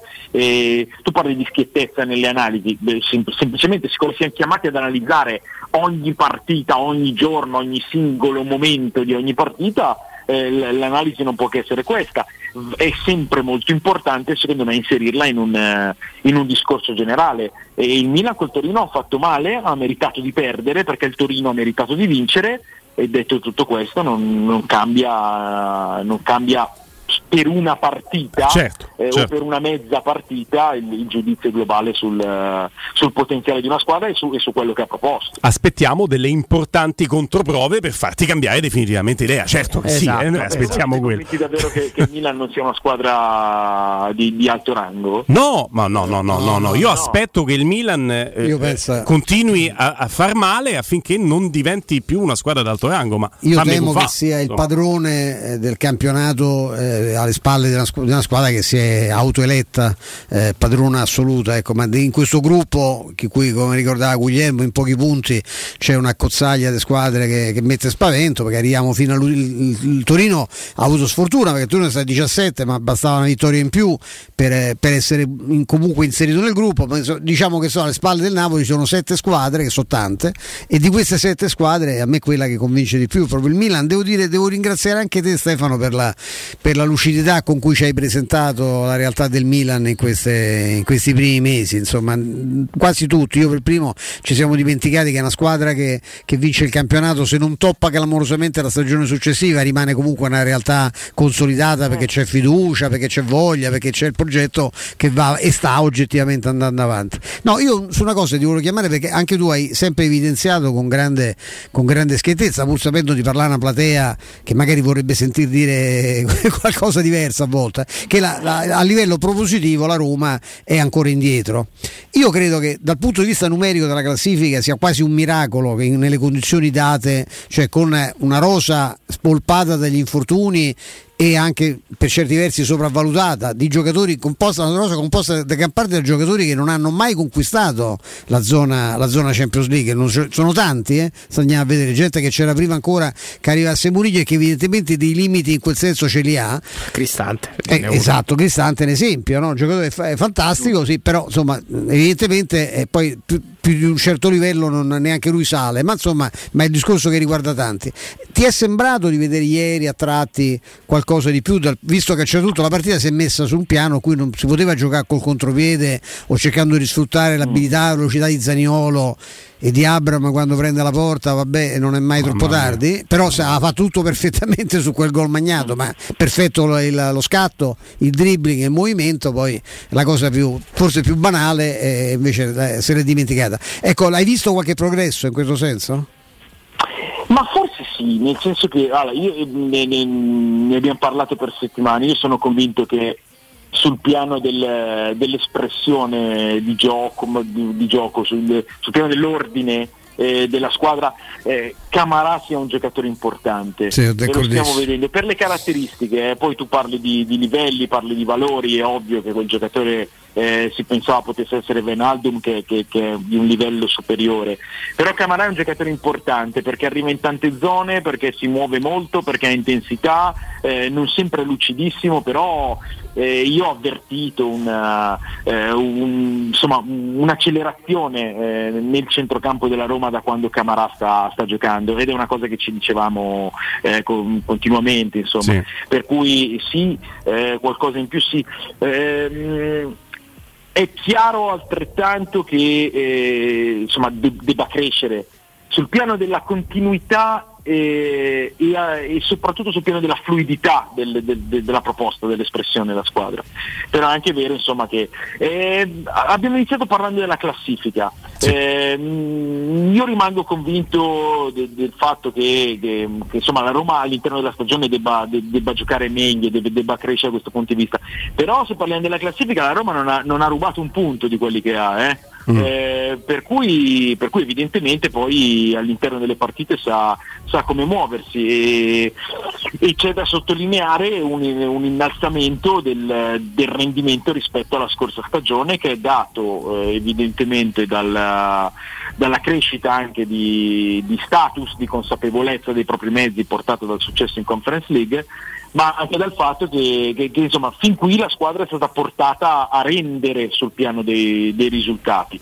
Poi, poi vedremo come, come, sarà il percorso perché è una crescita che deve, che deve continuare, eh, questo non deve essere il, il, massimo punto di rendimento perché altrimenti poi la classifica cambierebbe. Certo, eh, però fin qui è così. Robby.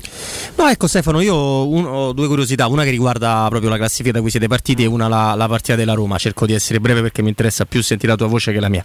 Allora sulla classifica credo che questo stacco che ci sia fra le prime 10 poi vediamo l'Udinese che il campionato continuerà a fare il Toro se avrà un po' più di continuità e le altre 10 sia drammaticamente evidente. Cioè questo per dire cosa? Cioè io faccio faccio fatica a immaginare una grossissima, poi non finiranno il campionato a 5 punti, siamo d'accordo, però faccio fatica a immaginare una grossissima crescita del Verona, della Cremonese, del Lecce stesso, di molte squadre che sono là e questo inevitabilmente accorcerà e continuerà a mantenere ancora per un po' la classifica molto corta perché ogni dettaglio farà la differenza. Se sei d'accordo, se pensi che per esempio il Verona visto ieri, molto elogiato da Mourinho, possano a un certo punto eh, potenziare il proprio campionato e non fare una, una, sorta di secondo campionato dentro il campionato. Sulla Roma, io credo Stefano che la Roma sia da sempre per DNA una squadra cervellotica, quindi Abram nel momento in cui pensa di aver segnato tira sul palo, Zaniolo prende, carica tutti, ieri insomma è stato anche un ottimo squadra, ma in generale è quello. E allora tanto bisogno della semplicità, di Camarà che avete citato voi, ma anche di Matic che lucidamente il pallone non lo butta dentro, ma lo dà dietro a un giocatore libero e un po' di lucida follia che ti è stata tolta quella di Dybala ti è stata data quella di Volpato che fa un colpo, è molto presto, è molto giovane ma da ragazzo che non ha bisogno di pensare sul campo da calcio pensare sul campo da calcio è sempre una cosa molto importante. Volpato ha delle qualità, come ha delle qualità altri giovani che, che sono visti, intravisti o non ancora visti in questo, in questo avvio di stagione. E io quando vedo un giovane che, che ha della fiducia sono sempre, sono sempre contento. Sai eh, che c'è una differenza, Ste, poi ti faccio continuare, eh, però tra pensare a quello che devi fare, e quindi una giocata ragionata, e pensare a quello che può succedere se quello che fai quando lo devi fare ti va fuori, ti va dentro. Che, da, da, una parte pensi alla giocata, hai ragione, pensare è fondamentale, ma i giocatori della Roma a volte, guarda Ebram, secondo me ragionano troppo su quello che poi sarà ma e potrebbe essere. Quello volevo dire. Che c'è fra il ragionare e il preoccuparsi. Esatto. Eh, è sempre un esercizio di pensiero, ma, ma, ma con basi e, e, prospettive completamente diverse. E invece per quanto riguarda la classifica, ma io se penso alle squadre che, che possono e devono potenziare il proprio rendimento, il proprio passo, penso in primis alla Fiorentina. La Fiorentina ha una classifica molto deludente. È una squadra che si ha vissuto un buco nero dopo l'inizio di stagione, veramente un blackout eh, per certi versi anche inspiegabile ma, ma, brutto, veramente brutto. Adesso sta arrivando qualche risultato, eh, le prestazioni devono essere molto migliori, però è una squadra che, che non riesco a immaginarmi per tutta la stagione in quella posizione. C'è un'intrusa in una zona oltre all'Udinese, però l'Udinese io credo che sarà una squadra, non si può pensare che l'Udinese lotti per la Champions, forse neanche per l'Europa in generale, ma io l'ho vista anche, anche domenica Cremona, credo sia una squadra che, che- che rimarrà spessa e complicata per tutta la stagione, perché è una squadra vera. Con, con giocatori forti fisicamente, con alternative lucide e con un allenatore secondo me che ha, che ha assolutamente il suo perché.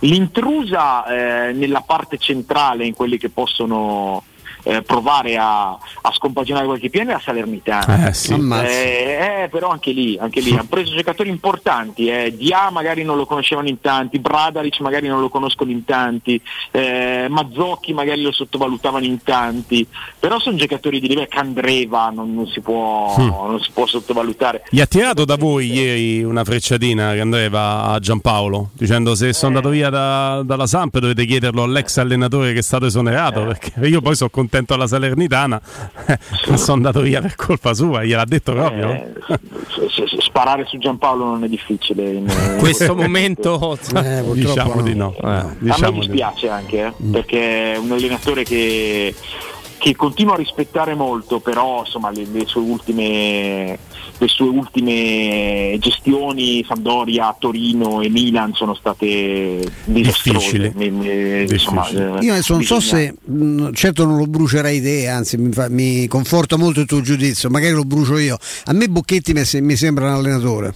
Io nell'attesa, siccome sono malato di Roma, mi sono studiato un po' la partita con, con il Sassuolo e io vedo come si muove in panchina, cioè, mi sembra come, come Paladino, attenzione, eh. quello del Monza ieri eh, gli ha detto pure male, eh, hanno trovato una- un Bologna fantastico, altra, altra squadra rovesciata come un calzino, devo dire, a gioco lungo da- di- sul piano del... Dopo proprio un inizio molto difficile. molto eh. complicato. Eh, ma mh, eh, Bocchetti mi pare proprio bravo. Cioè uno eh, non so fi- fino a, qual- qualche, a quale livello magari non lo sa manco lui.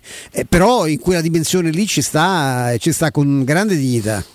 Secondo me è un bene che eh, stiano debuttando allenatori in Serie A, e hai citato gli ultimi due debuttanti, ovvero Palladino e, e Bocchetti, che sono di filosofia gasperiniana, Sì, per dire una sì. cosa un po' scontata, No, no, è vero, però, però per inquadrarli. verissimo.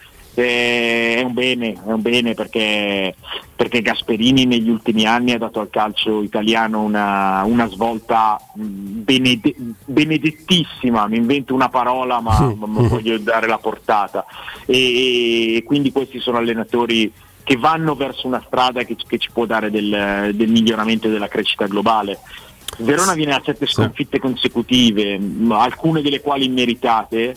Eh, secondo me è una squadra che, che- che quest'anno ha visto dei nodi venire al pettine. Nelle scorse stagioni, prima Juric e poi Tudor, sono stati molto bravi a, a tenere sempre la squadra in, eh, quasi in over performance. Eh, quest'anno è, molto difficile, però io, io nutro, nutro fiducia in, in questi, in questi giovani allenatori che stanno dando modernità ad un calcio che era brutalmente arretrato.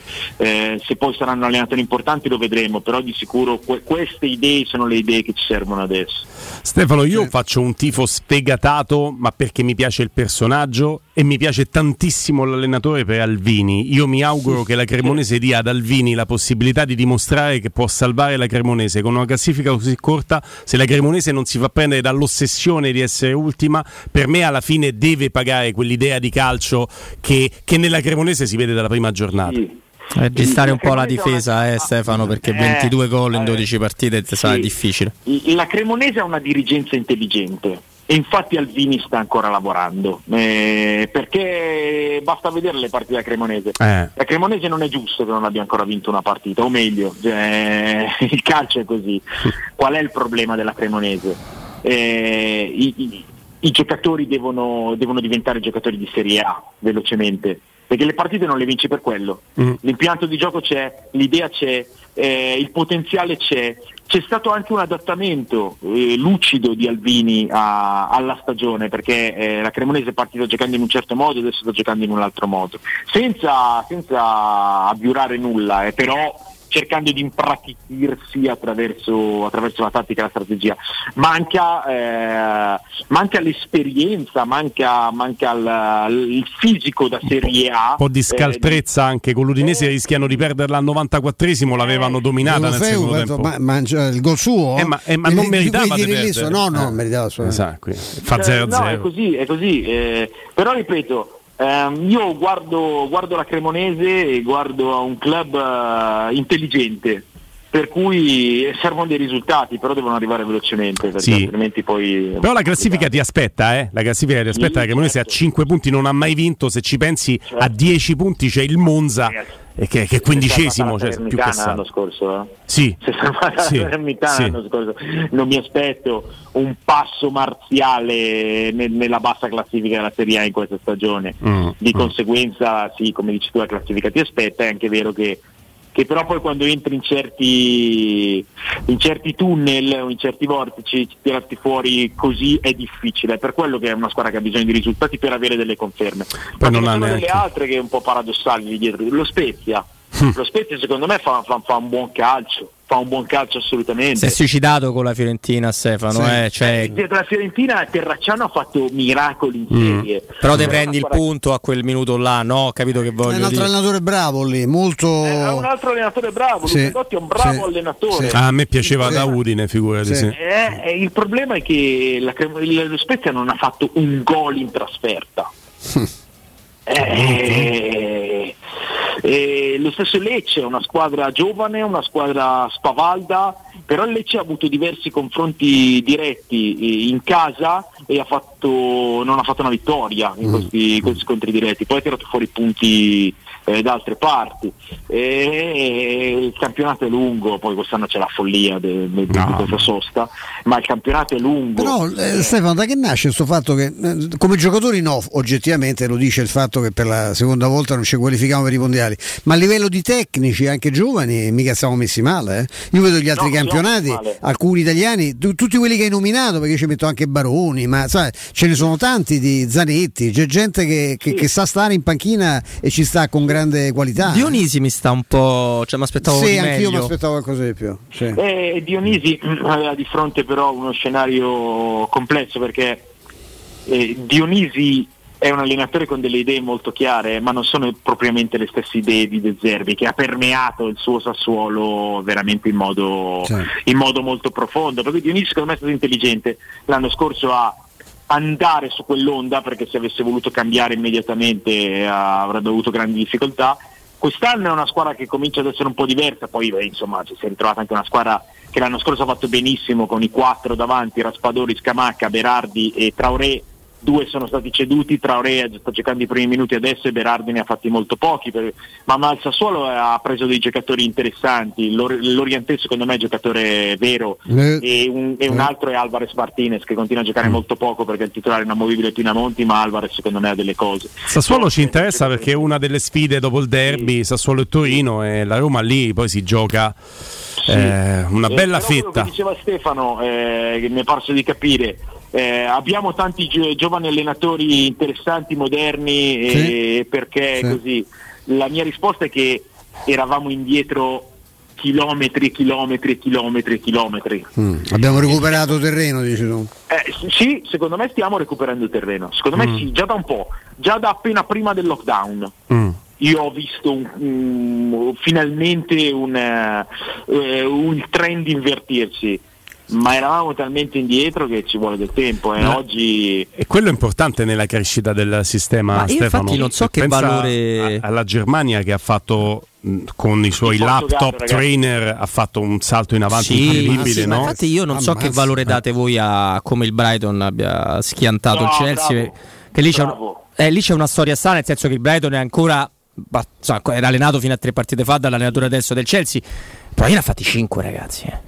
Cioè No, ci- no, cioè, Beh, la, la partita è stata esaltante, Mamma mia, esaltante perché c'è veramente il, il Brighton contro il Chelsea, lo dicevo domenica sera. Guarda che se ti esalta così tanto ti chiedo altri 10 minuti dopo la pausa. Eh? 4, a 1 se non 5 sempre il solito approfittatore.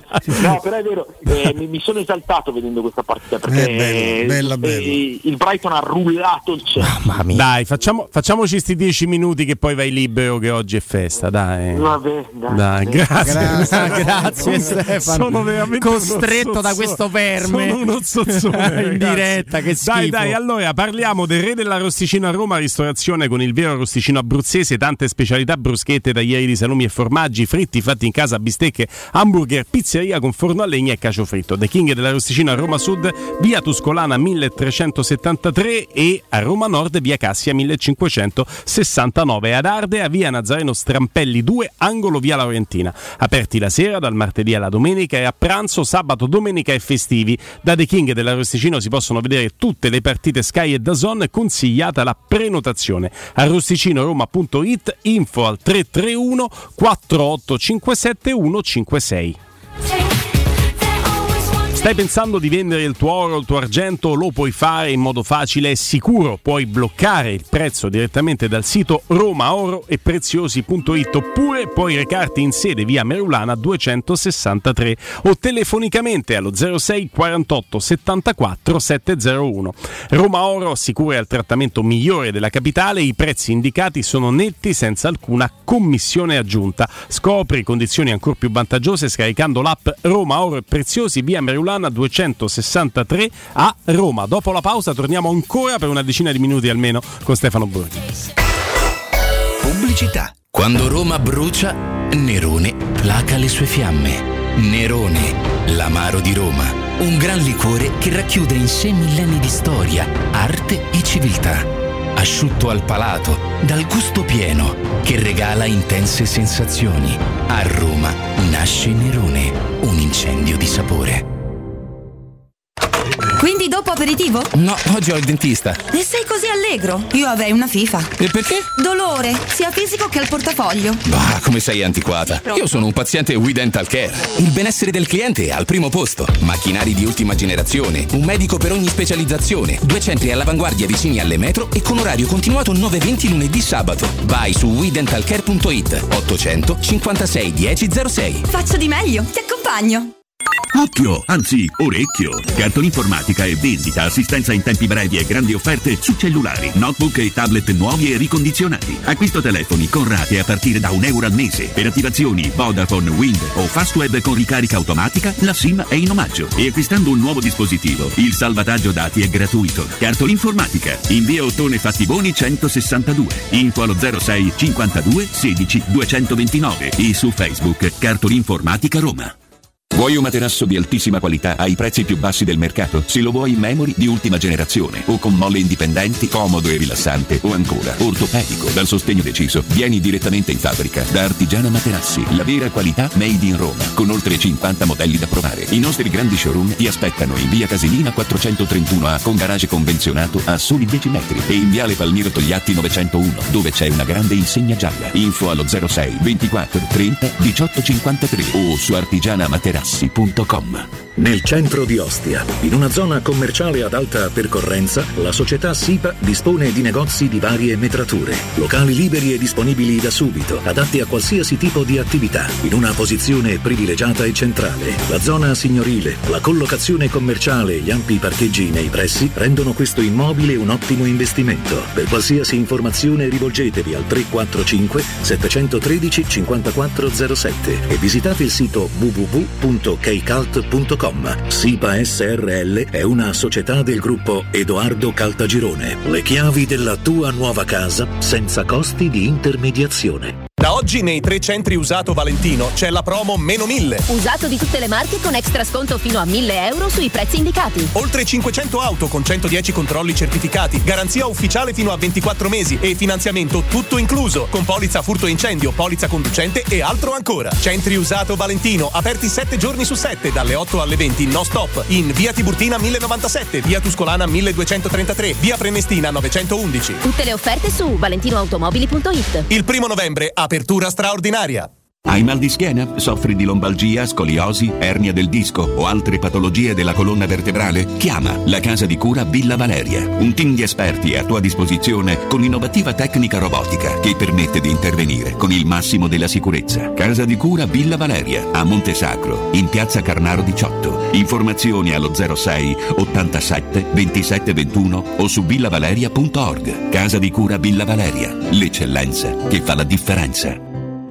La baffolona è la regina delle carni. Vieni a gustarla alla locanda Baffolona. Ti aspetta una gustosa baffolona e altri tagli di carne, primi e dolci fatti in casa e un servizio macelleria con le carni per le tue grigliate. Puoi gustare tutto nel grande spazio all'aperto e vedere tutte le partite nel nostro giardino. Locanda Baffolona a Ciampino in via dei Laghi 12. Info allo 06 8893 0114 o su locandabaffolona.it. La tua caldaia è a norma? Per la massima sicurezza falla controllare da Nuova ITC, centro assistenza ufficiale Vaillant ed Ariston. E se vuoi cambiarla grazie all'eco bonus, con noi hai lo sconto in fattura del 65%. Inoltre, pronto intervento per manutenzione caldaie e climatizzatori di tutte le marche. Nuova ITC. Contatti allo 06 52 35 05 19 o su nuovaitc.it. Teleradio Stereo 927 I ain't that cool, a little fucked in the head. They'll be hanging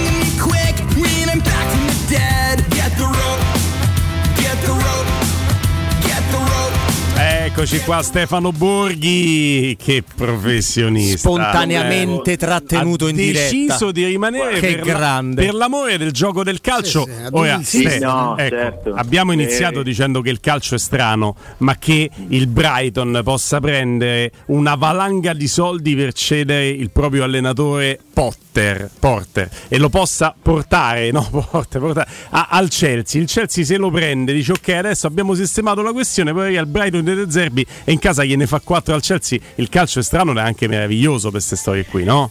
Sì, no, ed è anche comunque una- un ambito in cui se hai le idee giuste, le soluzioni giuste, hai competenza, ehm, vai avanti. Io credo che Potter al Chelsea abbia, abbia portato delle cose buone. Eh, ho rispettato e rispetterò sempre molto Tuchel come allenatore, ha fatto un lavoro straordinario, ha vinto la Champions League, però secondo me sì, era un filino, un filino eroso il rapporto, poi arriva una proprietà nuova e fa, e fa le proprie scelte. Potter ehm, ha innalzato il livello del Chelsea, l'abbiamo visto in Champions League. Al Brighton eh, sono stati bravissimi a scegliere mm, il, il migliore erede possibile di questo lavoro. Sono molto contento perché io ritengo De Zerbi veramente un'eccellenza italiana un allenatore co- co- con, con grandiose capacità e con, eh, e con scenari grandi di fronte a sé. È arrivato, aveva un calendario terribile all'inizio, si è preparato tantissimo per questa avventura e secondo me ecco, diceva prima Roby il valore che dai a questo. È il valore dato dal fatto che De Zerbi arriva e in qualche settimana in un campionato dove non era mai stato, in una squadra eh, particolare come il Brighton, cioè, va a fare una partita del genere in cui si vede una squadra che fa il calcio di De Zerbi. Mm, Questo mm. È, è una cosa grande secondo me. Adesso entriamo no, nel dettaglio anche della, della partita, poi l'ultimo, l'ultimissima parte di, di- di conversazione con te la riportiamo un attimo sulla gara di ieri, così ti chiedo anche un'altra cosetta. Ehm, pe- però, però, insomma, eh, questa è una, è una partita in cui tu dicevi si è visto il calcio di De Zerbi. La cosa che mi fa specie del nuovo calcio 2.0, Stefano, è che un tempo tu l'allenatore lo cambiavi se le cose andavano male, quindi il sostituto aveva perlomeno un vantaggio, quello di arrivare in una situazione in cui bisognava ricostruire, poteva solo fare meglio. E qui De Zerbi arriva in una situazione in cui andava così bene il Brighton che l'allenatore viene preso dal Chelsea, quindi è una situazione in cui paradossalmente a, stagione in corso Eh, potevi sì. solo andare peggio. Sì, sì, tra l'altro arrivi nel momento in cui il campionato si ferma per, eh, per il lutto della scomparsa di Elisabetta II, eh, in una squadra che faceva un, un gioco molto particolare. eh, però De Zerbi è bravo, De Zerbi è bravo, ha studiato veramente in modo maniacale la rosa. eh, è arrivato con le idee chiare ma anche con, ehm, con la mente aperta alla, mm, alla valutazione dei giocatori e al, eh, e al miglioramento che si poteva dare ha iniziato affrontando Liverpool, Tottenham, Chelsea, tutti nelle prime partite e il premio è arrivato in pochissimo tempo. È una squadra molto interessante il Brighton, ha dei giocatori veramente di bel livello. Moises Caicedo, eh, McAllister, Pervis Stupignan che è questo laterale che, mh, che giocava in Spagna nel Villarreal eh, che, che- che è stato un'era di Dio eh, nella partita di sabato e che secondo me è un laterale di, di- di grosse prospettive. Ha una difesa con dei mestieranti, ha degli attaccanti mobili, eh, bella squadra il Brighton ma veramente cioè, De Zerbi continua a dimostrare. Poi adesso anche la sua carriera essendo un allenatore sarà, sarà appesa ai risultati che riuscirà a avere, però, però per, per me le, le dimostrazioni del fatto che De Zerbi sia un grande allenatore sono, sono ormai acquisite. Mm, mm. E le controprove vanno cercate chiaramente nell'avventura allo Shakhtar, adesso il Brighton diventa un bel banco di prova. Diciamo che il Sassuolo è in una comfort zone, eh, Stefano, in cui per carità il bel gioco è sotto gli occhi di tutti, però fare bene a Sassuolo è un po' come un tempo fare bene a Catania, eh, riuscivano un po' tutti. Ecco. Ma non lo so. Mm, il Malesani Sassuolo è un a club- parte. è- è un club virtuoso. Malesani. Ehm, il Sassuolo è un club ehm, che ha una solidità, che sa bene quello che vuole, che investe delle cifre significative, che ha molta competenza nel, ehm, nello scouting mm, e, per cui, e che, che ti lascia lavorare. Poi è anche una piazza in cui non ci sono eh, eh, eh, pressioni eccessive, anche se mm, è una società che vuole andare bene. Eh, per cui io non, credo che, che sia facile a, a priori. È facile se sei bravo. Eh sì, sì, sì, sì. Sì, sì. Sì, però ci sono le condizioni giuste per fare il calcio. Ti ricordi Catania che ci andava Zenga, faceva grande Zenga, Simeone, il primo Simeone prima di rubare Montella. l'occhio, eh, Montella. A Catania veramente eh, azzeccamo Maran tutti. ha fatto bene a Catania. Maran, Eh, tutti bravi, eh, non è che gli calasse dal cielo, Sì. però è una condizione per fare bene calcio. Sì, sì, sì, sicuramente. Eh, ripeto, il Sassuolo è un, club, è un club molto virtuoso.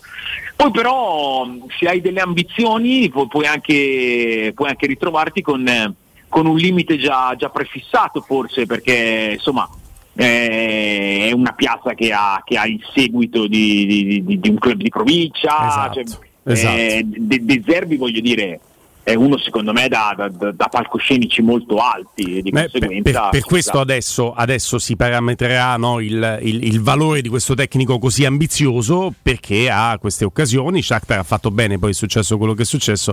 Adesso la Premier è una grande occasione per lui, è una Sì. bella vetrina. So che aveva una curiosità per te, Robby, anche il maestro. Poi io ti riporto con l'ultimissima considerazione che faremo insieme sulla partita di ieri, così lanciamo anche il sondaggio per il prossimo blocco con i nostri amici. Tra l'altro poi il Sassuolo gioca in trasferta con tutte le squadre che non hanno piazza calda perché Mm. i settori ospiti si dominano ovviamente la squadra in casa e non è facilissimo.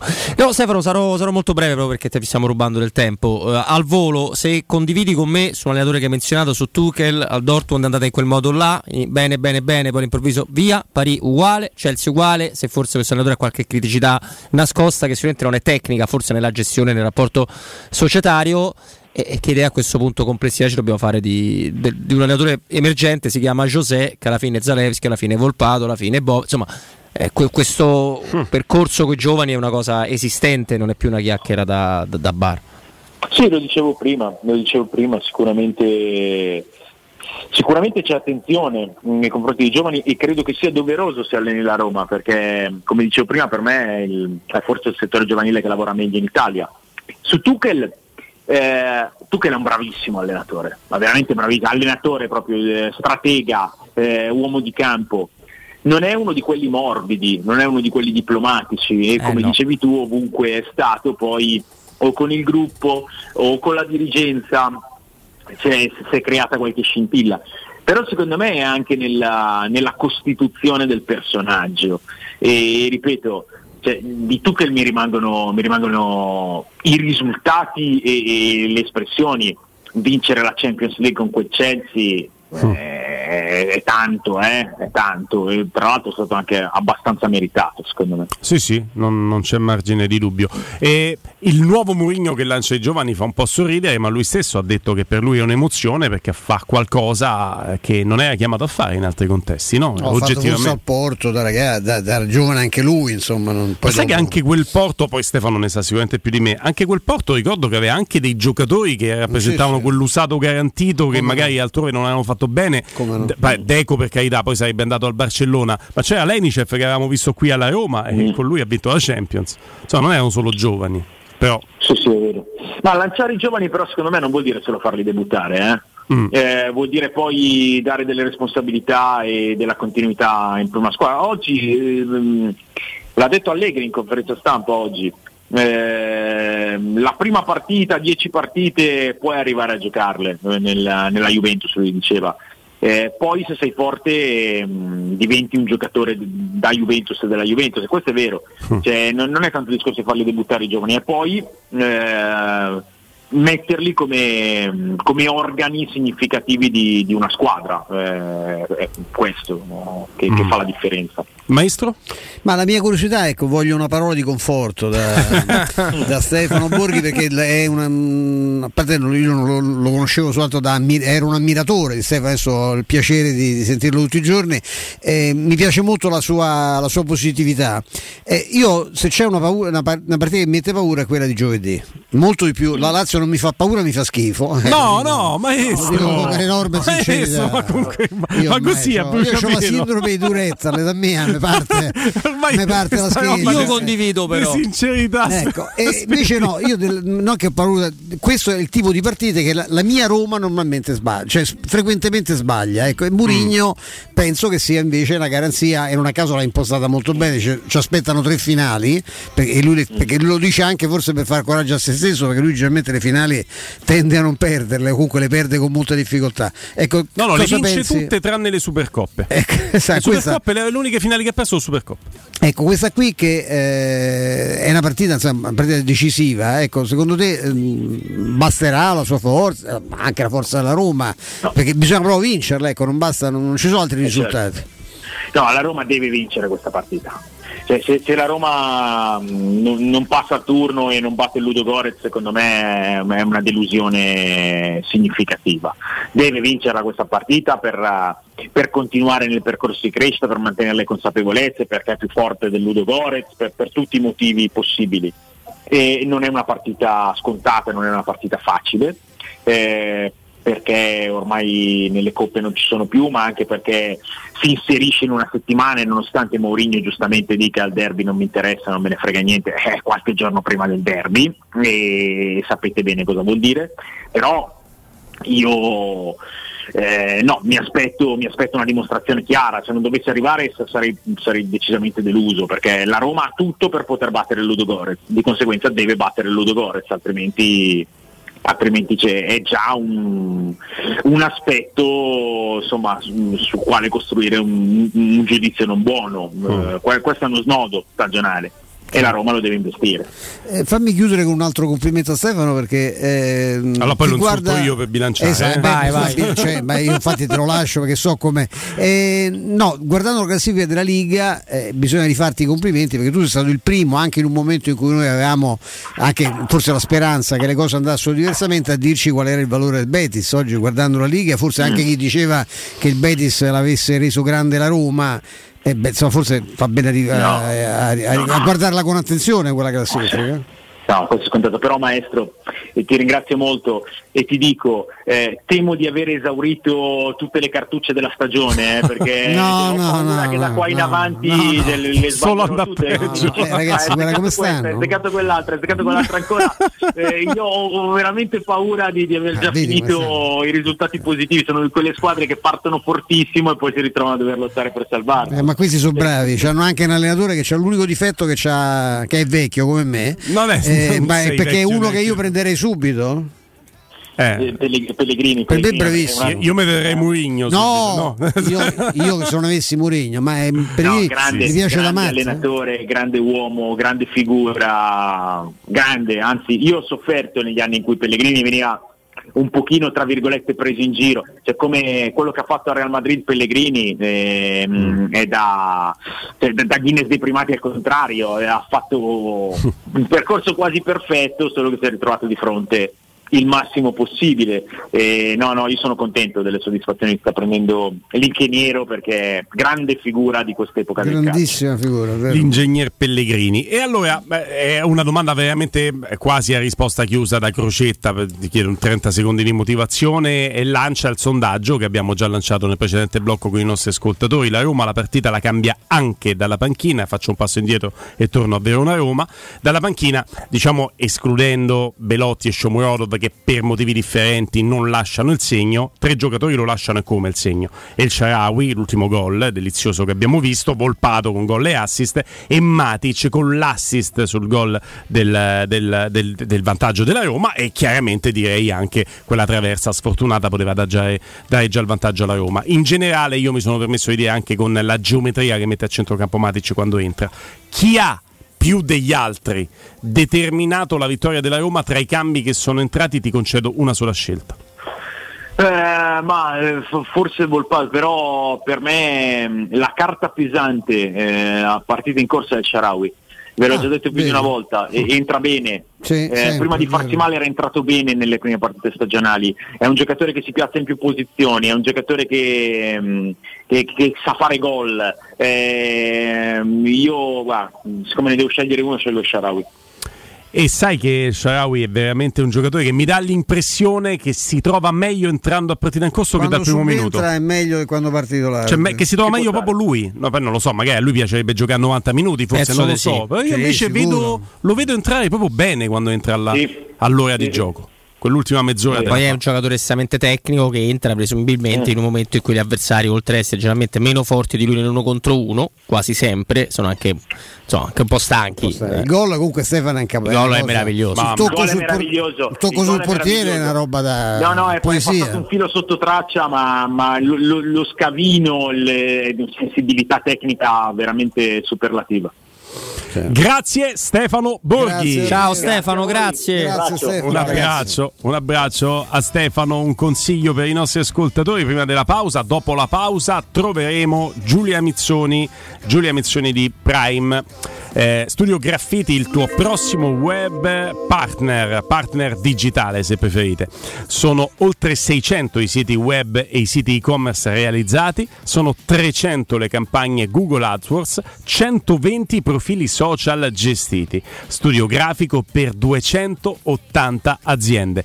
Prova l'esperienza di Studio Graffiti, la tua prossima web agency di fiducia. Andate a trovarli nei nuovi uffici di via Pianuova 1240 o potete richiedere la consulenza gratuita su www.studiograffiti.eu. Studio Graffiti, il tuo business nel palmo di una mano. Pubblicità. In zona Ponte di Nona, la società edilizia del Golfo dispone di diversi negozi di varie metrature posizionati su strade ad alta percorrenza che collegano la via Prenestina e la via Collatina con la rete autostradale. I negozi offrono la possibilità di installare canne fumarie e vi sono ampi parcheggi nei pressi. Per qualsiasi informazione rivolgetevi al 345 713 5407 e visitate il sito www.kcult.com. Edilizia del Golfo SRL è una società del gruppo Edoardo Caltagirone. Le chiavi della tua nuova casa senza costi di intermediazione. Se ami la carne quanto noi, adorerai Arabracis. Steakhouse e American Barbecue, golosi hamburger di scottuna o Black Angus, barbecue con New York pastrami, ribs e altre specialità con cottura low and slow. Un'accuratissima selezione di carni di altissima qualità da tutto il mondo e primi romani fatti in casa. Arabracis, in via Cassia 1837, info allo 06 80 07 1142. Arabracis, il tempio della carne a Roma. Per il tuo ufficio, per la tua azienda, scegli Enjoy Matic. Installazione di distributori automatici di ultima generazione di caffè, bevande calde, fredde e snack. Dispenser di acqua naturale e frizzante per ridurre l'utilizzo di plastica. Il tutto incomodato d'uso gratuito. Enjoy Matic. Enjoy Life. Info al 392 504 9213 o su www.enjoymatic.it. I fabbricanti d'oro sfidano le gioiellerie. I preziosi che ti offriamo arrivano direttamente dalle fabbriche proprietà dei soci. Gioielli con oro 18 carati e diamanti certificati dall'Istituto Gemmologico Italiano. Fabbricanti d'oro è garanzia di qualità, novità, professionalità e il miglior prezzo di mercato. Info all'800 68 15 10 o su ifabbricantidoro.com. Ulteriore sconto del 5% per gli ascoltatori. Da Ottica Salvagente, offerte 13 mesi l'anno. Ogni mese un'offerta per te e 30 giorni di promozione extra con il voucher online. Scopri il regolamento sul sito otticasalvagente.it. Anche a novembre promozione titanio. Gli occhiali leggerissimi, anallergici e resistenti agli urti. A partire da 129 euro con lenti monofocali, 269 euro con lenti multifocali. Trattamento blu blocchi in omaggio. Gli indirizzi dei punti vendita a Roma e nel Lazio sono sul sito otticasalvagente.it. Siamo al parco divertimenti di Cinecittà World. Stiamo provando le nuove attrazioni di Halloween. Ma, ma cosa sono questi? Mostri! Zombie! This is Halloween, this is Halloween, Halloween, Halloween. Halloween a Cinecittà World. Un ottobre da paura. Biglietti da 15 euro su cinecittàworld.it. Ciao Laura, che succede? Voglio cambiare la mia cucina, ma ho delle misure troppo particolari. Ma non lo sai, da Arte Arredamenti ti fanno la cucina su misura e in questo mese è pure scontata del 50%. E non preoccuparti delle misure, vengono loro a prenderle a casa tua. Hai detto Arte? Sì, Arte Arredamenti, cucine su misura, scontate fino al 50%. In Viale dei Colli Portuensi 500, via di Torrevecchia 1035 e via Maiorana 156. Aperti la domenica. Arte.it. Arte con l'H davanti. Edgar Trasporti, trasporti internazionali, spedizioni via mare, via aerea, via terra, pratiche doganali import-export, magazzino doganale, deposito IVA. Edgar Trasporti è il tuo partner strategico perché ti accompagna e ti supporta in tutto il processo di spedizione. Edgar Trasporti si trova a Commerce City dietro la nuova Fiera di Roma. Telefono 06 65 00 42 25. edgartrasporti.com vendere il tuo oro e argento, affidati ai migliori. Roma Oro. Valutazioni ai migliori prezzi di mercato. Serietà, professionalità e 20 anni di esperienza. Blocca il prezzo su romaoroepreziosi.it e vieni in negozio entro le 19. Quel prezzo è netto senza commissioni aggiunte. Ti aspettiamo in via Merulana 263. Scarica l'app e tutto vale di più. Devo vendere casa, ma sono stanco dei tempi biblici delle agenzie. Affidati a Compro Appartamenti. Ho venduto con loro la mia casa in meno di un mese. Compro Appartamenti è un'azienda leader nel settore immobiliare. Acquista direttamente qualsiasi tipo di immobile, anche se pignorato, ipotecato, locato o in nuda proprietà, garantendoti una liquidità immediata in tempi brevissimi. Compro appartamenti. Vendere la tua casa non è mai stato così veloce e conveniente. Chiama 338 11 45 032 o info chiocciola comproappartamenti.eu. Teleradio Stereo 92.7 Teleradio Stereo 92.7 Sono le 16 in punto. Luce Verde, Roma. Ben ritrovati in studio Tiziana Remondi. Si mantiene regolare la circolazione sulla principale rete viaria della capitale. Solo brevi rallentamenti in direzione della città sulla Roma-Napoli tra Valmontone e la diramazione di Roma Sud. Brevi attese poi alla barriera di Roma Est sulla 24 Roma-Teramo. Spostamenti agevolati dallo stop dei mezzi pesanti, quelli superiori alle 7 tonnellate e mezza, fermi fino alle 22 ad eccezione naturalmente di quelli autorizzati per legge. Oggi orario festivo sulla rete capitolina del trasporto pubblico e fino a domani, mercoledì 2 novembre, potenziate le linee bus C per i cimiteri cittadini. Parte questa sera il nuovo tour di Cesare Cremonini. Nella capitale previste quattro date, oggi, domani mercoledì 2, venerdì 4 e sabato 5 novembre al Palazzo dello Sport all'Eur. Previsto quindi un aumento del traffico in tutta l'area circostante. Lavori questa notte sulla diramazione di Roma Sud allo svincolo di San Cesario. Svincolo che tra le 23 e le 6 sarà chiuso sia in entrata sia in uscita sulla carreggiata verso l'Autosole. In alternativa si potrà utilizzare lo svincolo di Monteporzio Catone. Per i dettagli di queste e di altre notizie potete consultare il sito roma.luceverde.it. Bene è tutto, grazie per l'attenzione. Un servizio a cura dell'ACI e della Polizia Locale di Roma Capitale. Teleradio Stereo Teleradio Stereo.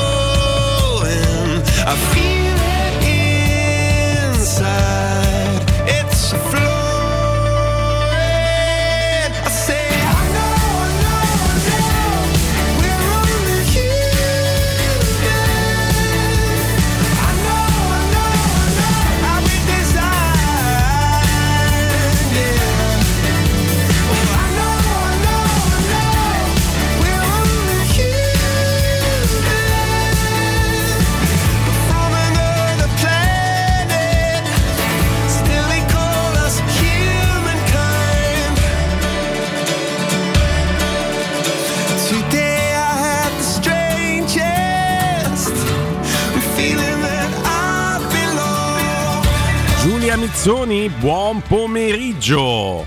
Ciao ragazzi, buon pomeriggio a voi. Ciao Giulia. Giulia, ciao Giulia. Ciao. Milano? Sì. Ah, quindi Sempre due, treno. due Milano di fila, prima per l'Inter Eh, e poi per il sì. Milan. Lo bene. confermo, sì, sì, per Milan Salisburgo di domani questa volta. Beh, eh, chiaramente noi molto presi dal ranking, devo dire il Milan non, non mi sta particolarmente antipatico in Europa, anzi ci ha sempre onorato bene. Noi presi dal ranking dobbiamo fare il tifo per, per il Milan, forse mi, mi risulta più facile strizzare l'occhio al Milan che, che all'Inter. E Prime Video invece, dall'alto de- de- de- dei diritti che ha acquisito, quindi eleviamoci anche noi, ragazzi, siamo guardando, Giulia Mizzoni, Prime Video ci dobbiamo elevare. Ci eleviamo, no? sempre, sempre i sono d'accordo. sozzoni. Allora adesso mi do un tono, così la tagliamo da qui. Eh. Prime Video che ha i diritti può diventare l'amuleto delle italiane perché dopo aver qualificato l'Inter può qualificare il Milan. Eh, noi onestamente ce lo auguriamo perché eh, ci fa più piacere continuare la cavalcata di Champions League con più italiane possibile, questo eh, è chiaro. Sono non stato è- bravo giù? Sì, molto bravo, complimenti, mi dai. è piaciuto, non è mero aziendalismo ma eh, realmente poi insomma eh, è, è comunque eh, riuscendo a magari distaccarsi per qualche istante dalle logiche del tifo che pure esistono, ed è giusto che esistano, le sfottò, le rivalità, l'avere più piacere che magari una squadra non arrivi, eccetera, eccetera. E poi eh, secondo me eh, fa sempre onore al calcio italiano portare poi delle squadre più avanti possibile. Guarda Giulia, io sono la persona Europa. peggiore del mondo, quindi a me del ranking non me ne frega veramente nulla, ma Nulla. ci tengo che il Milan vada avanti così come l'Inter in Europa League, perché in Champions, perché non me li voglio trovare in Europa League, mi darebbero Ecco. fastidio e spero che la Roma vada avanti in Europa League, quindi due forti in più in Europa League, il Milan e l'Inter e poi te le trovi davanti, non nella prima fase dei sedicesimi eliminazione, ma i- poi avanti te le trovi, così come rischi di Esatto. trovarti la Juve. E, e quindi questo, questo è un valore. E devo dire che invece mi rendo perfettamente conto di come per chi detiene i diritti vale per Sky, eh, vale per Prime eh, eh, della Champions, è importante che vadano avanti le italiane, ragazzi. Eh, perché tu racconti un qualcosa che poi interessa un bacino d'utenza che è un bacino d'utenza di casa tua. Ma io capisco Prime e voglio bene a Giulia, poi la mia casa a Salisburgo mi impone che comunque non gli amici... casa. Non c'hai casa a Salisburgo, ce l'hai? Sì, ho due, due, Salisburgo? due, sì, Due. due, una più centrale e una un po' più nascosta, Sì? un po' più in campagna. No, esatto. prossima volta allora vengo da te se vado in trasferta a Salisburgo. Certo, sai, la mia cattiveria mi porta a non pensare neanche ai miei interessi, come diceva Guglielmo. Cioè, io ogni Bravo. volta la squadra italiana va male in Europa, io godo. No, perché Bene, la, la Perché chiudiamo. Però adesso, al di là del- della malizia di, di Infascelli che è Una, notoria. una persona brutta dalla quale prendiamo le distanze, Eh, vogliamo eh, dirlo. Devo dirti però che a me un po' spiace, ecco, questo lo dico sinceramente, perché io non ho antipatia per il Salisburgo. Adesso mo dice, ma perché gioca col Milan? No, no, perché mi piace. Poi tu sei stata a casa No, mia. no, il io sono stato a casa di Roberto diverse volte e poi no, ecco, è il progetto che hanno fatto, per carità, con i soldi cioè, è più facile, però mi piace molto quel tipo di, il tipo di calcio che fanno, la, la capacità incredibile che hanno di scouting, no? ogni tanto ti tirano fuori Sì. un centravanti pazzesco. bene, in maniera lungimirante, ecco, Sì, non investono in questo. vecchiaia come spesso diciamo noi. Sì, ecco. sì. Eh, e Quindi, sì. questa- queste considerazioni sulla simpatia ci permettono, Giulia, invece di far uscire fuori la tua professionalità, che al di là della simpatia avete studiato come Prime anche le criticità, le difficoltà del Milan in questa partita. Perché Salisburgo è una squadra della quale si parla molto bene, però poi se vai a vedere a conti fatti, nelle 5 del girone fin qui disputate ha battuto soltanto la Dinamo Zagabria fanalino di coda e quindi probabilmente delle vulnerabilità ce l'ha anche se ha pareggiato tre partite su cinque perdendone solamente una. Sì, beh, sicuramente è una squadra che in tutte le sue partecipazioni alla Champions League una sola volta è riuscita ad accedere agli ottavi di finale, è una squadra che non ha l'ossessione, a differenza di quell'ossessione della quale parla in sede di rinnovo proprio Pioli, no? dice ormai siamo obbligati ad essere ossessionati eh, dalla vittoria per ogni partita, ecco è una storia completamente diversa quella del, del Salisburgo che non ha assolutamente questa ossessione, gli andrebbe benissimo, almeno questo è il messaggio che trasferiscono anche alla vigilia della partita di domani ehm, per, per il passaggio del turno, gli andrebbe benissimo eh, anche un accesso in Europa League, lavorano sostanzialmente in un altro modo, non dimentichiamoci che è una squadra con una media età bassissima, poco più di 22 anni, lo stesso allenatore ne ha 34, Sì, eh, è un sì, classe pazzesco. 88, eh, quindi insomma e nonostante questo è una squadra che nel proprio campionato è prima, che si permette vincendo stiracchiata eh, l'ultima di campionato di fare rotazione perché nello stesso tempo crede di poter fare risultato a San Siro, ricordando che il Milan ha due risultati su tre per passare il turno domani perché gli basta anche Sì, un, sì. un pareggio e avendo il vantaggio di essendo l'ultima giornata, però è una squadra che ha anche quella leggerezza che può rappresentare invece un'insidia per il Milan. Quindi sì. se da un lato eh, è una squadra che tu puoi colpire, assolutamente perché il suo percorso in Champions anche di quest'anno e non solo ce lo racconta, dall'altro ha dalla sua il fatto di non arrivare ossessionata, di avere la mente più sgombra e di avere quella giusto pizzico di sfrontatezza che è tipico poi della gioventù che, che le appartiene, che fa proprio parte della sua struttura, del suo DNA. Quindi insomma non è una, è- secondo me è meno scontata di quanto non sembri. Ora l'ho detto e domani sarà No, 4-0 no, ma allora adesso eh, Giulia coinvolgendo Stefano e Robby. Che giudizio dare dopo cinque partite? Perché poi la sesta determina il giudizio definitivo. Ma che giudizio dare della Champions del Milan? Perché io vado a vedere il Milan prende due sonore batoste, sì, gli arbitri, però se dobbiamo parlare degli arbitri, allora parliamo di campionati al- virtuali della Roma degli ultimi vent'anni. Quindi invece ci hanno spiegato che gli arbitri fanno parte del gioco. I milanisti ce l'hanno spiegato più volte. Quindi lasciamo stare gli arbitri, le partite, le decisioni. 3-0 col Chelsea in trasferta, 0-2 in casa. Quindi col Chelsea non c'è mai stata storia. Hanno preso sempre delle scoppole. Ehm, hanno pareggiato con il Salisburgo nella partita d'andata. Le partite che hanno vinto e che le fanno classifica sono quelle con la Dinamo Zagabria. Quindi il Milan in questa Champions ha battuto solo la Dinamo Zagabria. Sto bicchiere è mezzo pieno o mezzo vuoto? Chiedo Stefano, Giulia e Roberto. Credo che sia comunque mezzo pieno, oggettivamente, perché insomma il gi- il girone non è semplicissimo, anche se meno, diciamo, no, in apparenza meno di ferro di altri. E il Milan qualche problema ce l'ha avuto, perché noi lo diciamo per la Roma, insomma anche il Milan ha avuto del- de- de- degli incidenti di, di percorso dal punto di vista degli infortuni, in particolare poi c'è questo mistero legato al giocatore più importante del, del mercato che non si è praticamente mai visto e quando si è visto eh, si sono anche addolorati di averlo, di averlo appunto visto, visto in campo. E, insomma, io credo che tutto sommato ci può stare che tu stai. Il Chelsea è una, gra- è una grandissima realtà. 있다.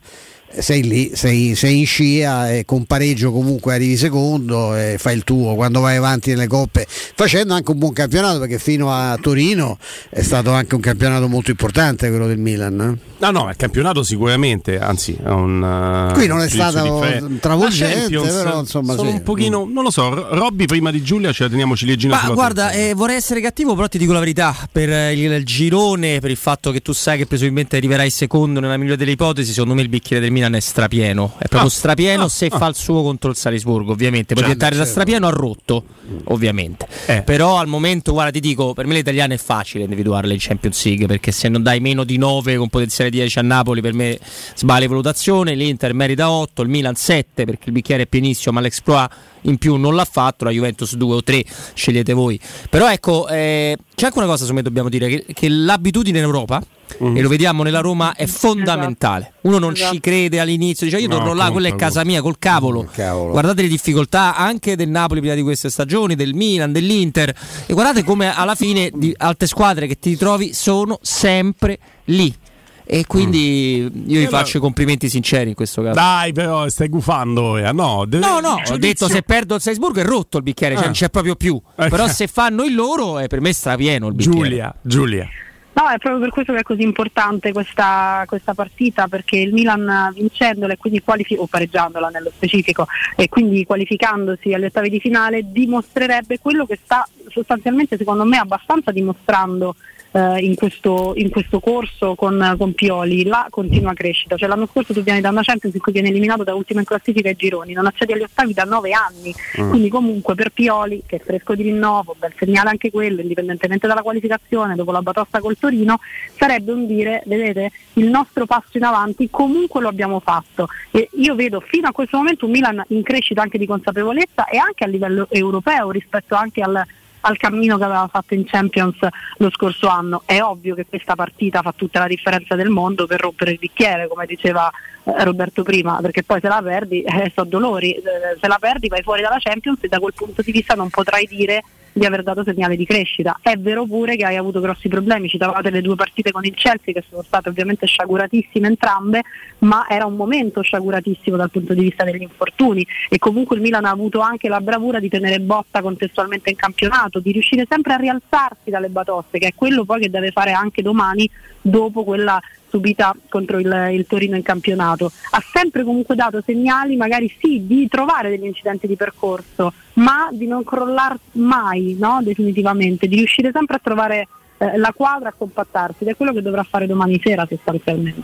Eh sì, non c'è, non c'è ombra di dubbio. Guardando, guardando un po' a 360 gradi, no? la Champions, partendo proprio dalle sfide di, di oggi, perché tra oggi e domani poi si determineranno no? i gironi e noi saremo molto interessati, spero, spero, da venerdì a vedere le terze, ma da venerdì, perché poi giovedì dobbiamo fare il nostro.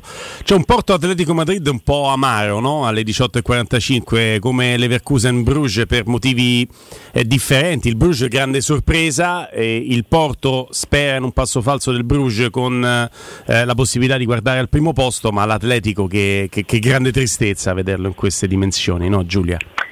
Sì, l'Atletico è, ha un po' perso quello che era stato poi il DNA che aveva reso vincente la squadra di, di Simeone per, per tanto tempo. È come se avesse voluto a un certo punto, sembrava, no? tentare di evolversi anche dal punto di vista di questo gioco così, eh, insomma, sicuramente almeno per i miei gusti, poco entusiasmante ma così poi efficace, come se a un certo punto avesse voluto quasi snaturarsi un po' in questo, perché aveva anche ha le qualità effettivamente lì davanti, magari per fare qualcosina di, di più anche bello eh, semplicemente dal punto di vista visivo, ma non si è ritrovata, non si è evidentemente ritrovata in questo tentativo di cambiare pelle e, e questo alla fine poi ha giocato un brutto scherzo. Mi Io sembra penso che un pochino molto questo. dipenda dalla distrazione di Simeone che è molto preoccupato per i rincari delle bollette e con quello che guadagna non Solo- so se ci esce. solo 30 Perché milioni io, l'anno. eh, io penso che nessuno, nessuno abbia mai. Io man- Ma la manco- casa è grande, eh, forse di- manco, di Lippi, manco Lippi alla nazionale cinese perché stava sotto i 30. Sì, sì, sì, 30 è, è una cosa, 30 è una roba. È Messi, ragazzi. Messi. Ma- anzi, Mbappé, ha cambiato Mbappé di più. veramente adesso lasciando stare il, il periodo ultimo ha veramente cambiato la dimensione dell'Atletico Madrid No, ma per me, per me- ma è- non solo ti dico che l'ha, l'ha cambiato, ma non è manco bollito. È il problema che poi dopo un po' forse devi, devi cambiare aria, ma io credo che uno con quelle, con Certo, quelle quel- capacità non, sia, non può Quel essere rigore, finito. quel rigore Stefano, Giulia Robbi di Ferreira Carrasco. ragazzi. Eh, saresti andato a 7 punti con due punti in più. Eh, adesso andavi a giocare con il Porto per la qualificazione perché battendo il Porto poi avessi e sono scavalcato. partite che in genere eh, poi in qualche modo di riffa di raffa spesso le squadre di Simeone riescono magari a, Mm. a puntare a portare a casa quello che è successo nell'ultima dell'incredibile tutto da come è arrivato il rigore la partita che era finita poi te rifischiano lo sbagli 200 no una cosa incredibile quindi vedi che poi veramente Mm. a volte Però certo, ti dico- era già complicato eh Sì, sì, però potrebbe essere un, ehm, un vantaggio per la Roma. Io voglio sempre vedere bicchiere mezzi pieni, metto sempre la Roma in mezzo, poi dipende da chi peschi nel sorteggio. Però se l'Atletico avesse battuto il Leverkusen si sarebbe giocato il secondo posto col Porto e una tra Porto e Atletico matematicamente sarebbe scesa in Europa League. Stando così le cose, sic stantibus rebus, l'Atletico che ormai è fuori, non ha più nulla da chiedere se non difendere un'Europa League, ma con un morale anche sotto i tacchi. Guarda anche in Liga cosa è successo, hanno perso sì. all'ultimo minuto. Se il Leverkusen scavalca l'Atletico, e può farlo vincendo con il Bruges, e il Leverkusen va a fare il terzo posto, viene in Europa League e l'Atletico se Ah, ne io va a casa. io e io Leverkusen. spero nel Leverkusen, Io ragazzi. È tutta io la Atletico differenza del non lo voglio, No, io no. esatto. Atletico e come ha detto giustamente Guglielmo anche Porto che ogni volta che se ne parla tanto, ogni volta che affronta una squadra italiana la butta fuori. Però ecco, a me quello che ha stupito, non so che ne pensate voi. in casa col Bruges? eh? Sì, sì, in casa, della, della parabola, diciamo, in quest'ultimo momento un po' negativa di Simeone, è una cosa che proprio non, non- non gli riconoscevo, perché lui, oltre a cambiare completamente, come diceva Giulia, la storia dell'Atletico di Madrid non è facile, perché veramente vincevano un derby ogni 5 anni prima del suo arrivo e la Champions in finale l'hanno persa, ma tanto ci sono arrivati e poi diverse cosette l'hanno portate. Però ecco, non pensavo lui fosse un allenatore che si cristallizzasse, secondo me lui si è un po' cristallizzato, ma non nella nel modo di giocare, nelle scelte di alcuni giocatori, perché del gruppo atletico ha portato a consunzione elementi sottovalutando il fatto che avessero fatto forse troppe battaglie e anche nei cavalli di ritorno. Cioè con i soldi che ha l'Atletico non aveva bisogno né del ritorno di Ferreira Carrasco né tantomeno di quello di Grisman. Cioè, capito che voglio dire? Cioè, a un certo punto, questa mi ricorda la sindrome eh, Roma. Mo a gennaio se fa male uno, speriamo nessuno. Vabbè, ma c'è Nangolan fuori rosa che ha Anversa. Basta!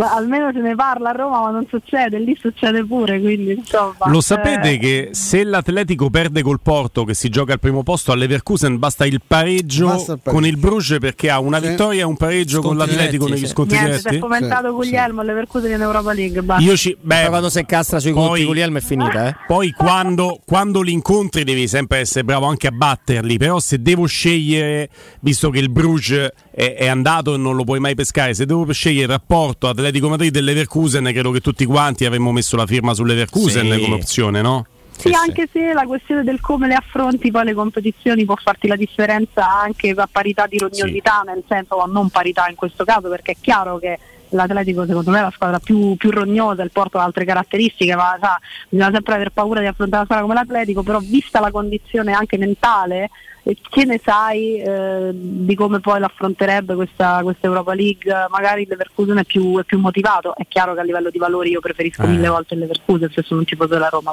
Sì, anche per quello che sta facendo in Bundesliga, quanto sta Sì, faticando. Eh, prende un sacco di gol Leverkusen. Sarebbe un piccolo miracolo levare, intanto il Porto non lo puoi più prendere, però fino a due giornate fa eh, tu rischiavi di prendere o Porto o Atletico Madrid. Ora andare a pescare invece un terzo incomodo da questo girone. Sperando che poi sia Ah, una eh, bella ci sono- ci sono alcune, No, no, alcune terze però, che vorrei evitare. ecco, proprio. levi dall'urna della roba Ah, scomoda è una roba eh, perché scomoda. il Barcellona dall'urna non la puoi levare perché sarà terza, non puoi levare l'Ajax anche se no, i Rangers non vanno, no? No, Niente. non vanno. E, e quindi beh, tu hai quanti gironi sono? Otto. Un paio, uno quello della Juventus, non puoi pescarlo, ma su sette gironi, se vai con sette palline e due sono ingiocabili, ma cinque te le puoi giocare, già cambia. Poi, per- Cambia poi la Roma è tutto. capace di pescare proprio l'ultima che non deve pescare. Però, vabbè, No, oh. cambia tutto, ma poi non è mainstream eh, dirlo perché il club non è niente di che, ma un'altra squadra che merita 10 in questa Champions League è proprio il Bruce. Eh? Cioè, Cioè, il Bruce doveva arrivare quarto a mani basse e primo. Campionato per Un torneo pazzesco. facendo. Ha fatto una sonata al Porto. no? Che- Mamma mia, inaspettatissima poi, proprio contro il Porto. Poi faccio No, una domanda. Ieri, Eh? ieri in campo, cioè a proposito, siccome avete citato Nainggolan, c'è un giocatore che ha giocato con Nainggolan. d- Nella, nel- Si sono pure scambiati un assist perché sono andato a rivedere dei vecchi filmati. Beh, tanto, ma nella Roma? Nine. Eh no, no, dico perché eh, Sharawi ovviamente ci ha giocato con Nengolan, ovviamente. Ma ne- nel Verona, nell'Ellas? Nell'Ellas che ha giocato con Rag- Ragino di Spalletti, fai pensare. Fai Ma recentemente? Eh, Nel Royal Antwerp, nell'Anversa. Il medianone che ha Tamese? buttato... No, Ongla. Ah, Ongla. Il medianone che è stato buttato ieri dietro per- a Giulia per la- l'infortunio all'ultimo istante di, di- di Verdi. Comunque Tamese è buono, eh. fate come pare, ma Tamese, Tamese è buono. Mm, Tamese. Ah, Sì, fatto, ieri ha fatto sempre il, piaciuto. ha fatto il difensore ieri Porello che non è proprio il posto Mi hanno fatto fare pure l'attaccante, vi ricordate? Tutto. Stagioni fa, tutto, ha dovuto fare. Lui è partito come vice Verdi, come trequartista quasi. Poi si fa- dopo l'espulsione si è spostato dietro. No, Ongla è il medianone che ha giocato nel- nell'Anversa. Fatto, e dei tre gol che ha segnato, uno l'ha segnato su assist di Nainggolan. Mm, mm, mm. Vedi che chicca esce tira fuori Stefano. Eh, ti- Non lo Timpa- sapevo, mi ieri scrivono guardando chi era perché non sapevo chi era Eh. Ongla, confesso, ho scoperto sta cosa. Mi scrivono Timpano, vacci piano con l'Atletico Madrid che cinque anni fa è arrivato terzo dopo Roma e Chelsea, è finito in Europa League e l'ha vinta pure. Ma io ho detto Eh, esattamente non la questo. vuole, Ho Guglielmo. detto vogliamo che incontrare. non lo voglio. Non la vogliamo. È proprio quello. Non la vorrei mai in Europa League io Sì, l'Atletico. ma parliamo anche di cinque anni fa, cioè le, le cose le persone cambiano, le Eh. squadre cambiano, cambia tutto. Pensavamo di Francesco fosse un allenatore, pensa. Eh, vabbè, questo l'hai detto tu. Ti Eh, chiedono come, io, sì, come sì. vedi invece la partita della Roma di, di giovedì. Eh beh, eh, la vedo come la vede Mourinho, lui l'ha detto, è una finale e quello dovrà essere, è una partita in cui davvero servirà tanta concentrazione e anche del rivedere i progressi che io onestamente ho visto in quella di ieri sera, perché possiamo anche un po' mixare quello che è successo ieri sera con lo sguardo ovviamente al futuro della gara di, di giovedì, perché io ho visto una Roma finalmente capace di gestire le situazioni spinose, eh, una Roma che ha saputo anche faticare nonostante la superiorità numerica, eh, ho visto un'ottima gestione da parte dell'allenatore tra scelte iniziali e quelle, e, e quelle in corsa, che poi per carità quando le cose vanno bene eh, è, è più facile, ma magari spesso anche quando vanno male c'è un'idea dietro chiaramente nel tenere fuori uno, metterlo a partita in corso in quel momento specifico. Quando ti riesce la ciambella col buco chiaramente è tutto più visibile. Mi piacerebbe vedere una Roma consapevole della importanza innanzitutto di quella partita e credo che su questo non ci siano dubbi, ma che sia in grado di gestirlo il peso Mm. di questa partita perché è superiore al suo avversario e quindi il rischio in queste situazioni eh, può valere per il Milan domani sera, vale per la Roma giovedì, è che nonostante i valori siano superiori tu vada a subire quella sorta di paura di quella- Mm. quel peso che è intrinseco in questa partita. Mi auguro che ci sia la maturità necessaria perché questo non avvenga. Io se ti conosco un po', ne parlavamo prima con Guglielmo, eh, al di là della bellezza eh, per versi diversi, del- sia del gol di Volpato che di quello di Sharawi, anche tecnicamente veramente un gioiello.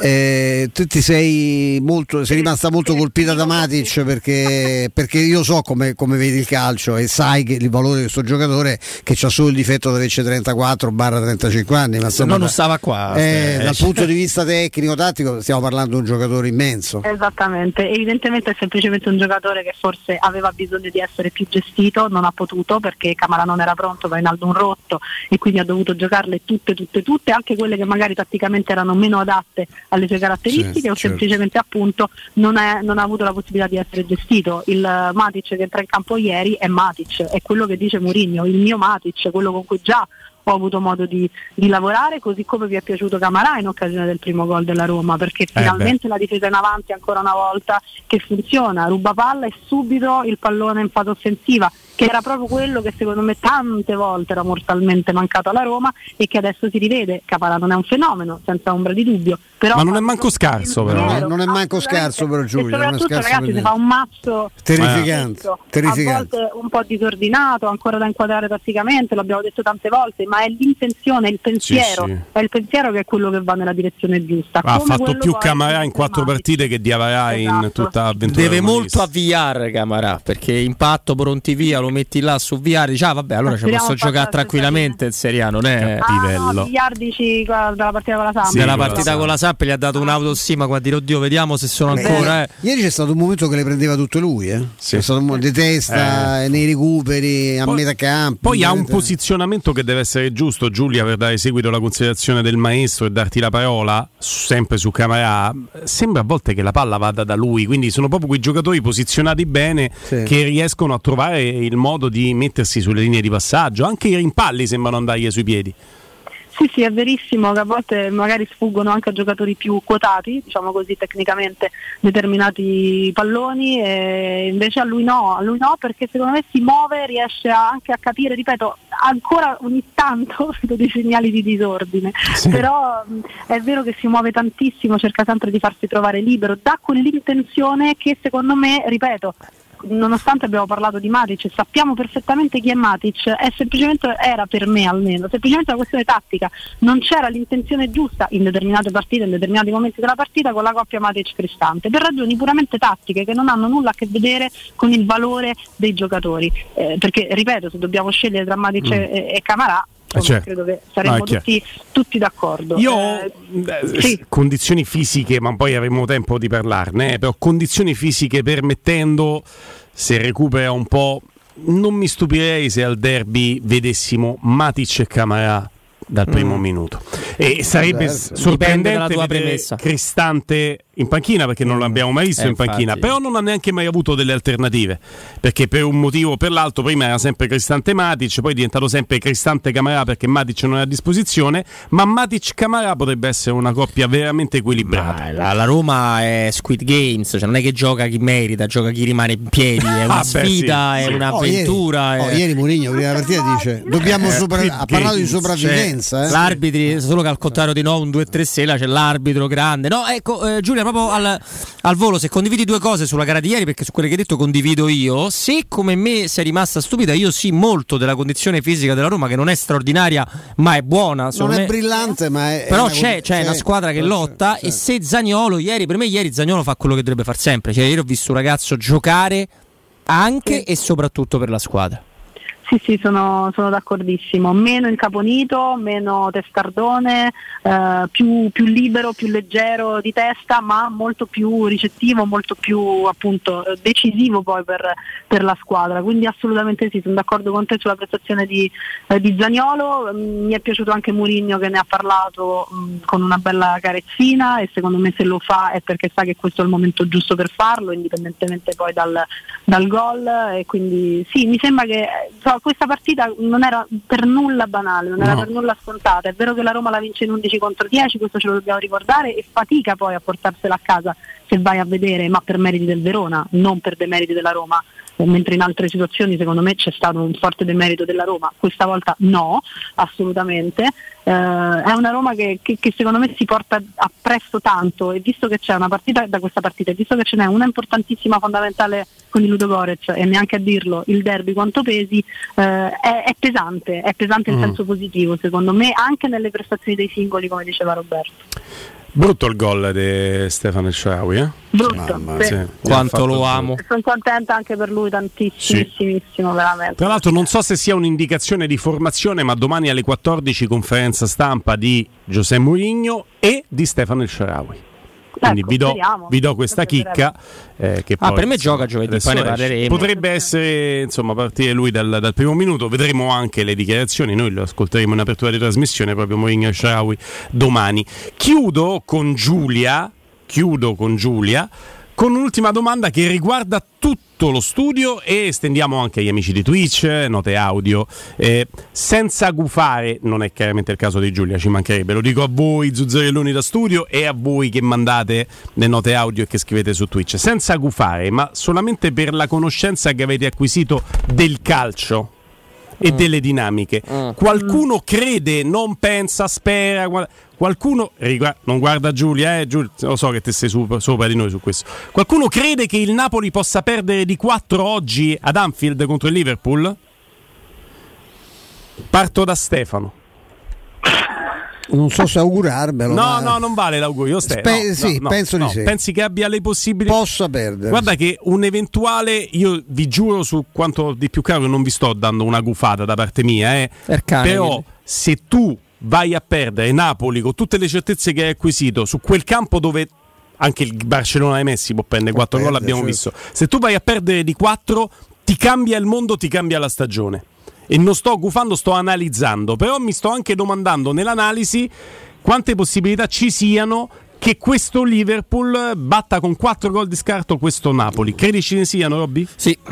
Credo proprio di sì, credo di sì perché Klopp sa benissimo eh, qu- quanto conti arrivare primo o secondo, sa che eh, Klopp è un allenatore particolare sotto questo aspetto, non dà niente per scontato, non è che ti farà mai ragionamento e quando glieli faccio quattro, fa ragionamento facciamo il primo, il secondo, il terzo e poi vediamo a che minuto siamo, quindi io credo di sì, Mm. Che già- ovviamente... Già, dopo il primo diventa in- quasi ingiocabile Anfield. Sì, eh. tra l'altro, ovviamente. Esatto, Dobbiamo dire che il 4 a 0, perché di quello Può essere parliamo. anche 5 a 1, 6 a 2. Guarda, non mi stupirei di nulla. 4 a 0 è quotato, è l'unico quotato dei risultati che mi hai dato, è, è quotato 34 volte la posta. In questo momento il Liverpool veramente Secondo- eh, secondo me un fatica gol- a pensare che possa fare 4 gol a 0 a Napoli. eh. Secondo me un Però- gol lo prende il Liverpool, un gol lo fa il Napoli. Cioè, eh, veramente io non mi Però se stupirei perde il se Napoli, vincesse io 6 a capisco 2. che Per la scaramanzia, figure si staranno grattando tutti. Ma cioè, se perdi questa partita di misura, rimani primo. E e hai azzerato sto fa- che poi alla fine una, una partita la topperai se toppi a Anfield non è che ti possono dire eh, ma caspita hai perso No, no, no, Eh, non no. è che hai perso in casa con la Salernitana tanto per fare esempio Ma insomma, infatti no? Eh. il distinguo è tutto lì, perché se tu vai ad Anfield e perdi, ti sei costruito la tua classifica e hai vinto il tuo girone e sei ancora nel trend pienamente positivo, anche se perdi 2-0. Il problema è se tu vieni ribaltato Ah, no, dal, no, lì- dal no, Liverpool d'accordo con te. No, perdere no, con no. 4 gol ti, Eh, ogni, ti annienta ogni certezza scherzi? ma non essendo la mia una gufata e ve lo- vi do veramente la mia parola d'onore vi sto veramente chiedendo se ci sono le condizioni perché questo avvenga ha detto che nel calcio può avvenire tutto ti stupirebbe Giulia? Non mi sembra il momento, cioè se me l'avessi chiesto in un altro momento del Liverpool ti avrei detto sì, è possibile, è possibilissimo e come.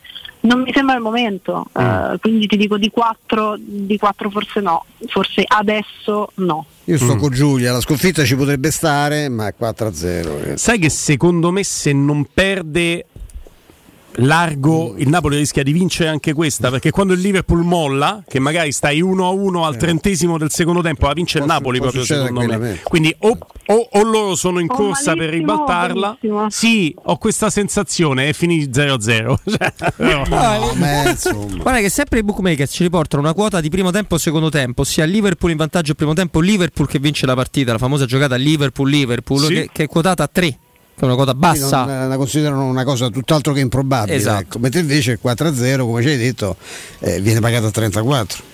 Il 4-0 a 34. Sì, vabbè, però il 4-0 viene pagato tanto pure se è Roma Salernitana. Pensa, mi viene, non so perché c'è la Salernitana, ci torna in mente in questi giorni. Eh, vabbè, comunque.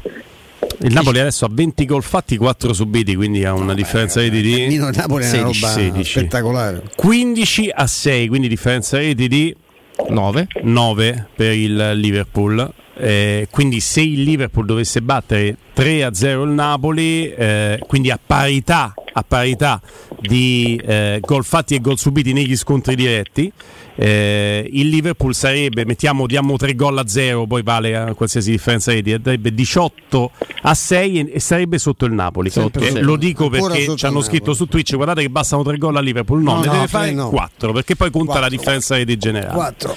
Giulia Mizzoni grazie Ciao Grazie a voi, a Ciao domani. Giulia. un abbraccio, un abbraccio grande e potete avere la mia parola d'onore, lo ripeto perché tante volte se gufo ve lo dico con sincerità, eh, non c'è gufata da parte Noi mia. apprezziamo, noi lo diciamo del- quando facciamo oh, in maniera no, dichiaratamente schifo nei Dice, confronti della non Roma. gufate hanno già Spalletti, ecco vabbè, che insomma un paio di scoppolette una ce la ricordiamo, Ah, l'ha sì, prese, sì, ma come no, insomma eh, neanche certo. date, si danno e si prendono.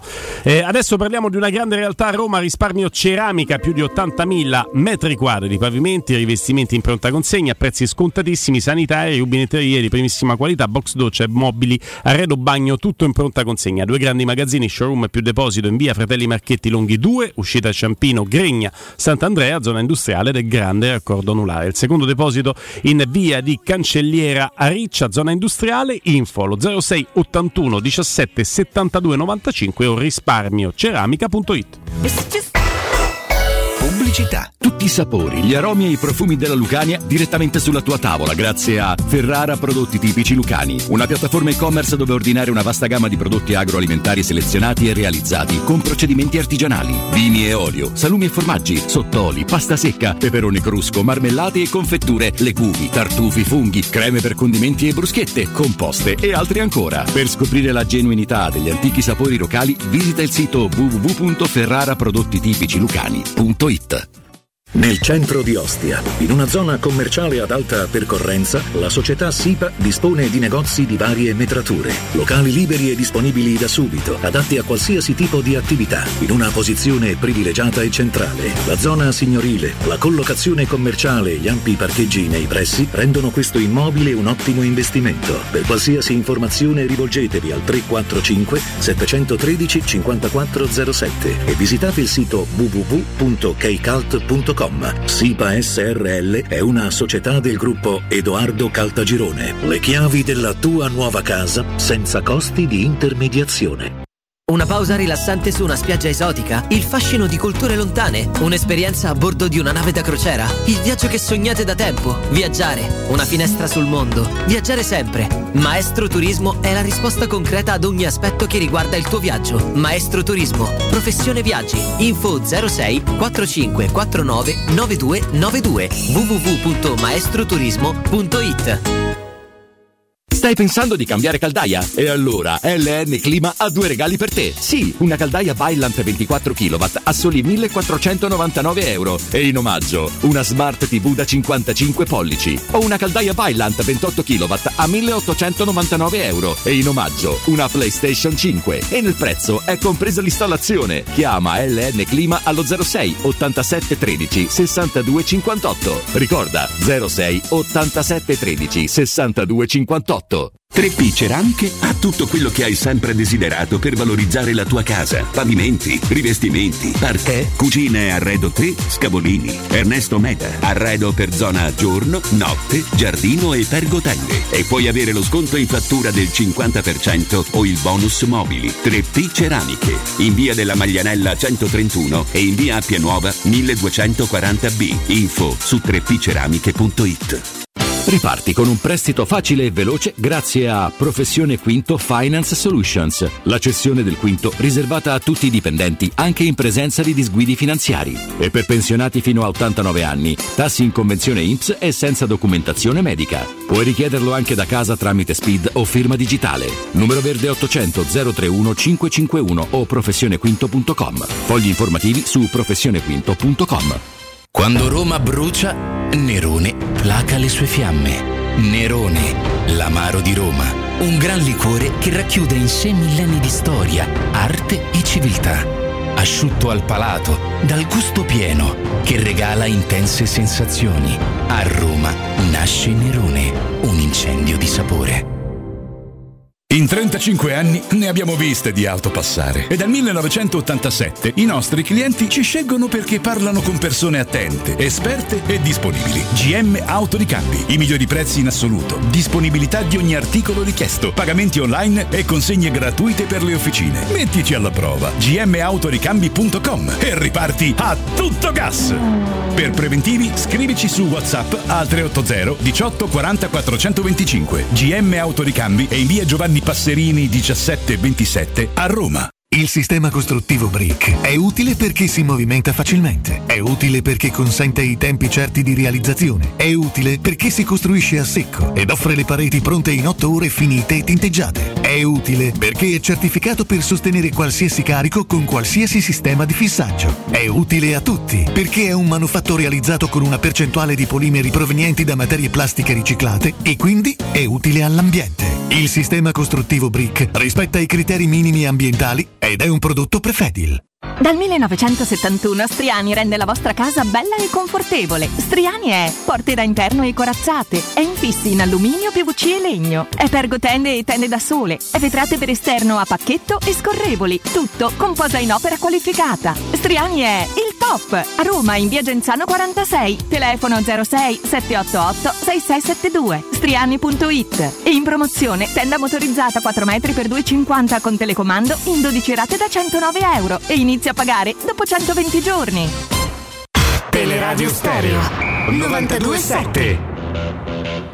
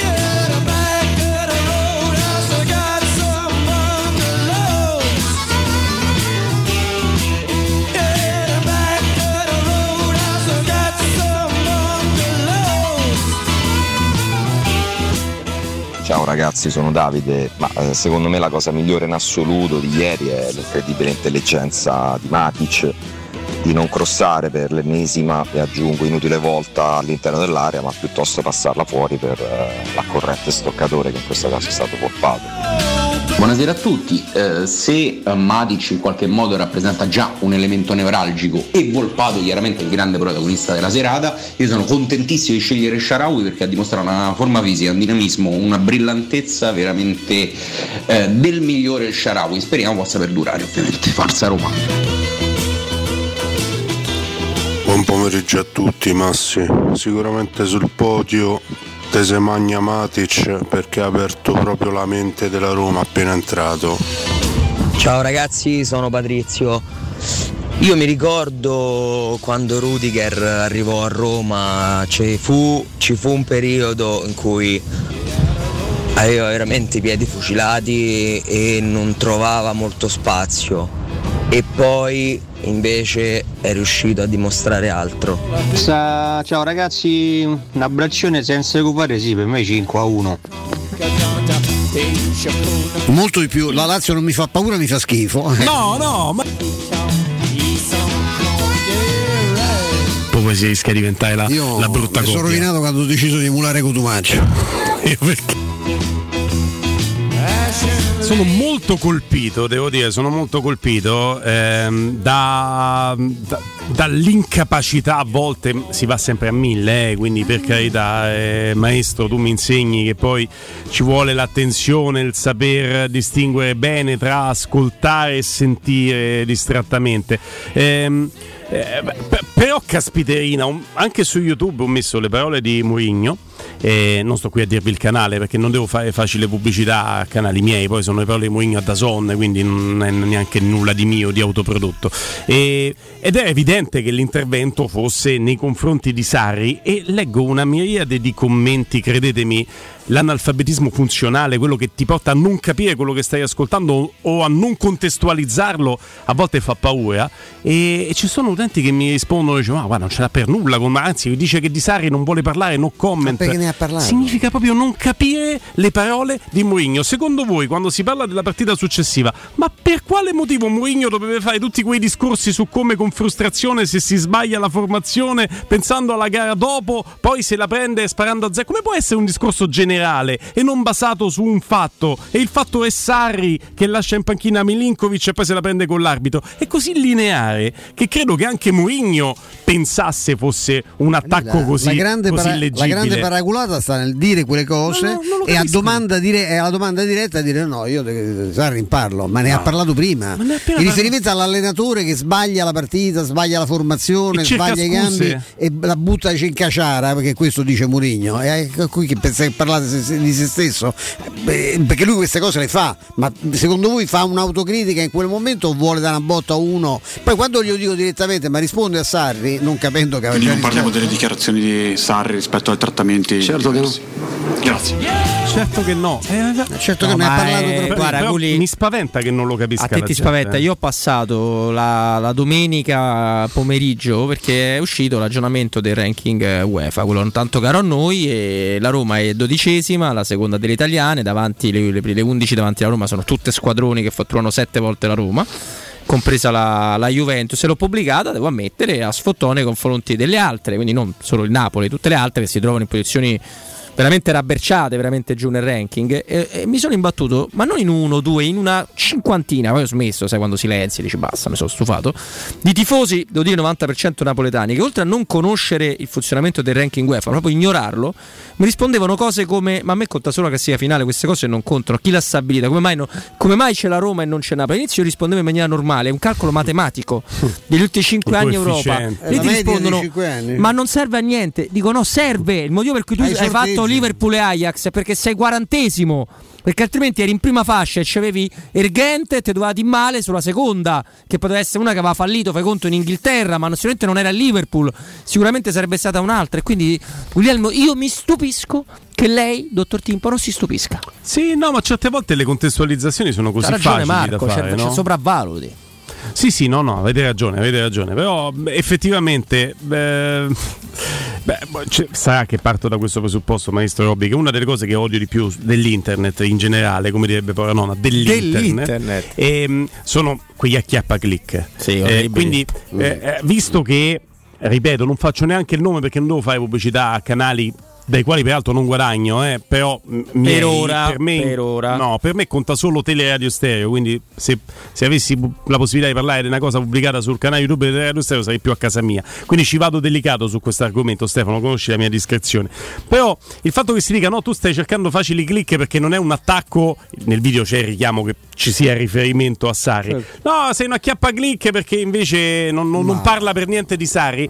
E allora impazzisco perché no, è proprio con Sarri che ce l'ha ed è un attacco molto preciso che sta nelle dinamiche del derby, eh. Per carità, Sarri è iniziato, Mourinho non si poteva pensare che non rispondesse. Sarri No, è iniziato infatti, lui. Ma lo fa nella sua maniera, nella sua maniera, con la sua Ma strategia, con la sua Sarri, finezza, ragazzi. conosce Sarri. La facciamo riascoltare, Mirko? la- trova, trovate il pezzo, Cioè, te sei bravissimo, anche perché sennò magari chi si è sintonizzato adesso Eh, e non non sa ci ha sentito due parliamo. ore e mezza fa non lo sa. Ma Sarri cade nelle trappole. C'è sempre caduto. Sarri è un allenatore che va di nervosismo, se no non avrebbe perso uno, uno- uno scudetto in albergo. È vero. Con Roma Juve da giocare. La Juve veniva qui all'Olimpico. Poi magari se la Juve ci veniva con Napoli eh, vittorioso ci faceva una capoccia così. Ma la Roma la certezza che avevi è che avrebbe fatto di tutto per battere la Juve all'Olimpico.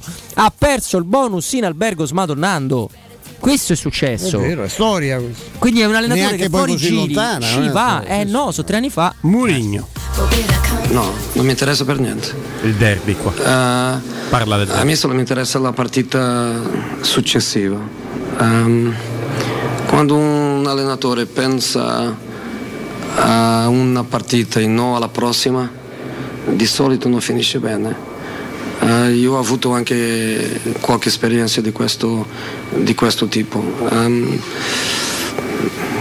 e dopo, parte, quando, tu, quando tu fai l'errore, dopo è difficile di convivere con, con l'errore, quando tu sbagli eh, come allenatore è difficile di, eh, di vivere qualche volta la tua soluzione è perché è difficile dire la colpa è mia, qualche volta tu inizi a sparare per, ehm, per che l'attenzione vai di un altro lato. Basta, basta Però questo. io- Dico, basta È que- questo come, riferimento. come può essere un discorso generale?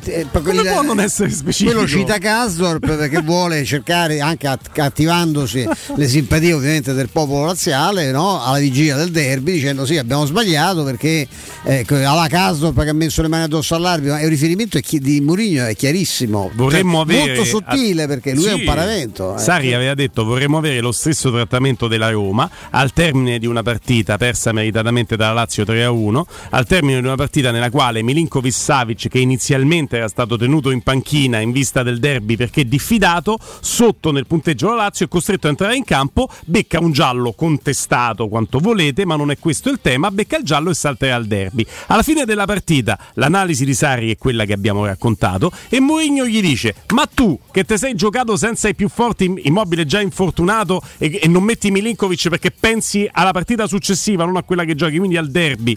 Te pensi al derby e non pensi alla Salernitana. Nel momento in cui la frustrazione ti porta a dire caspita che errore che ho fatto, spari nel mucchio, il mucchio è la Roma perché hai nominato noi dicendo che vuoi il trattamento come noi. È quello il punto, è quello l'attacco, è quello l'intervento a gamba tesa, la risposta di Mourinho e che non lo si legga tra le righe quando è così facile leggerlo mi stupisce.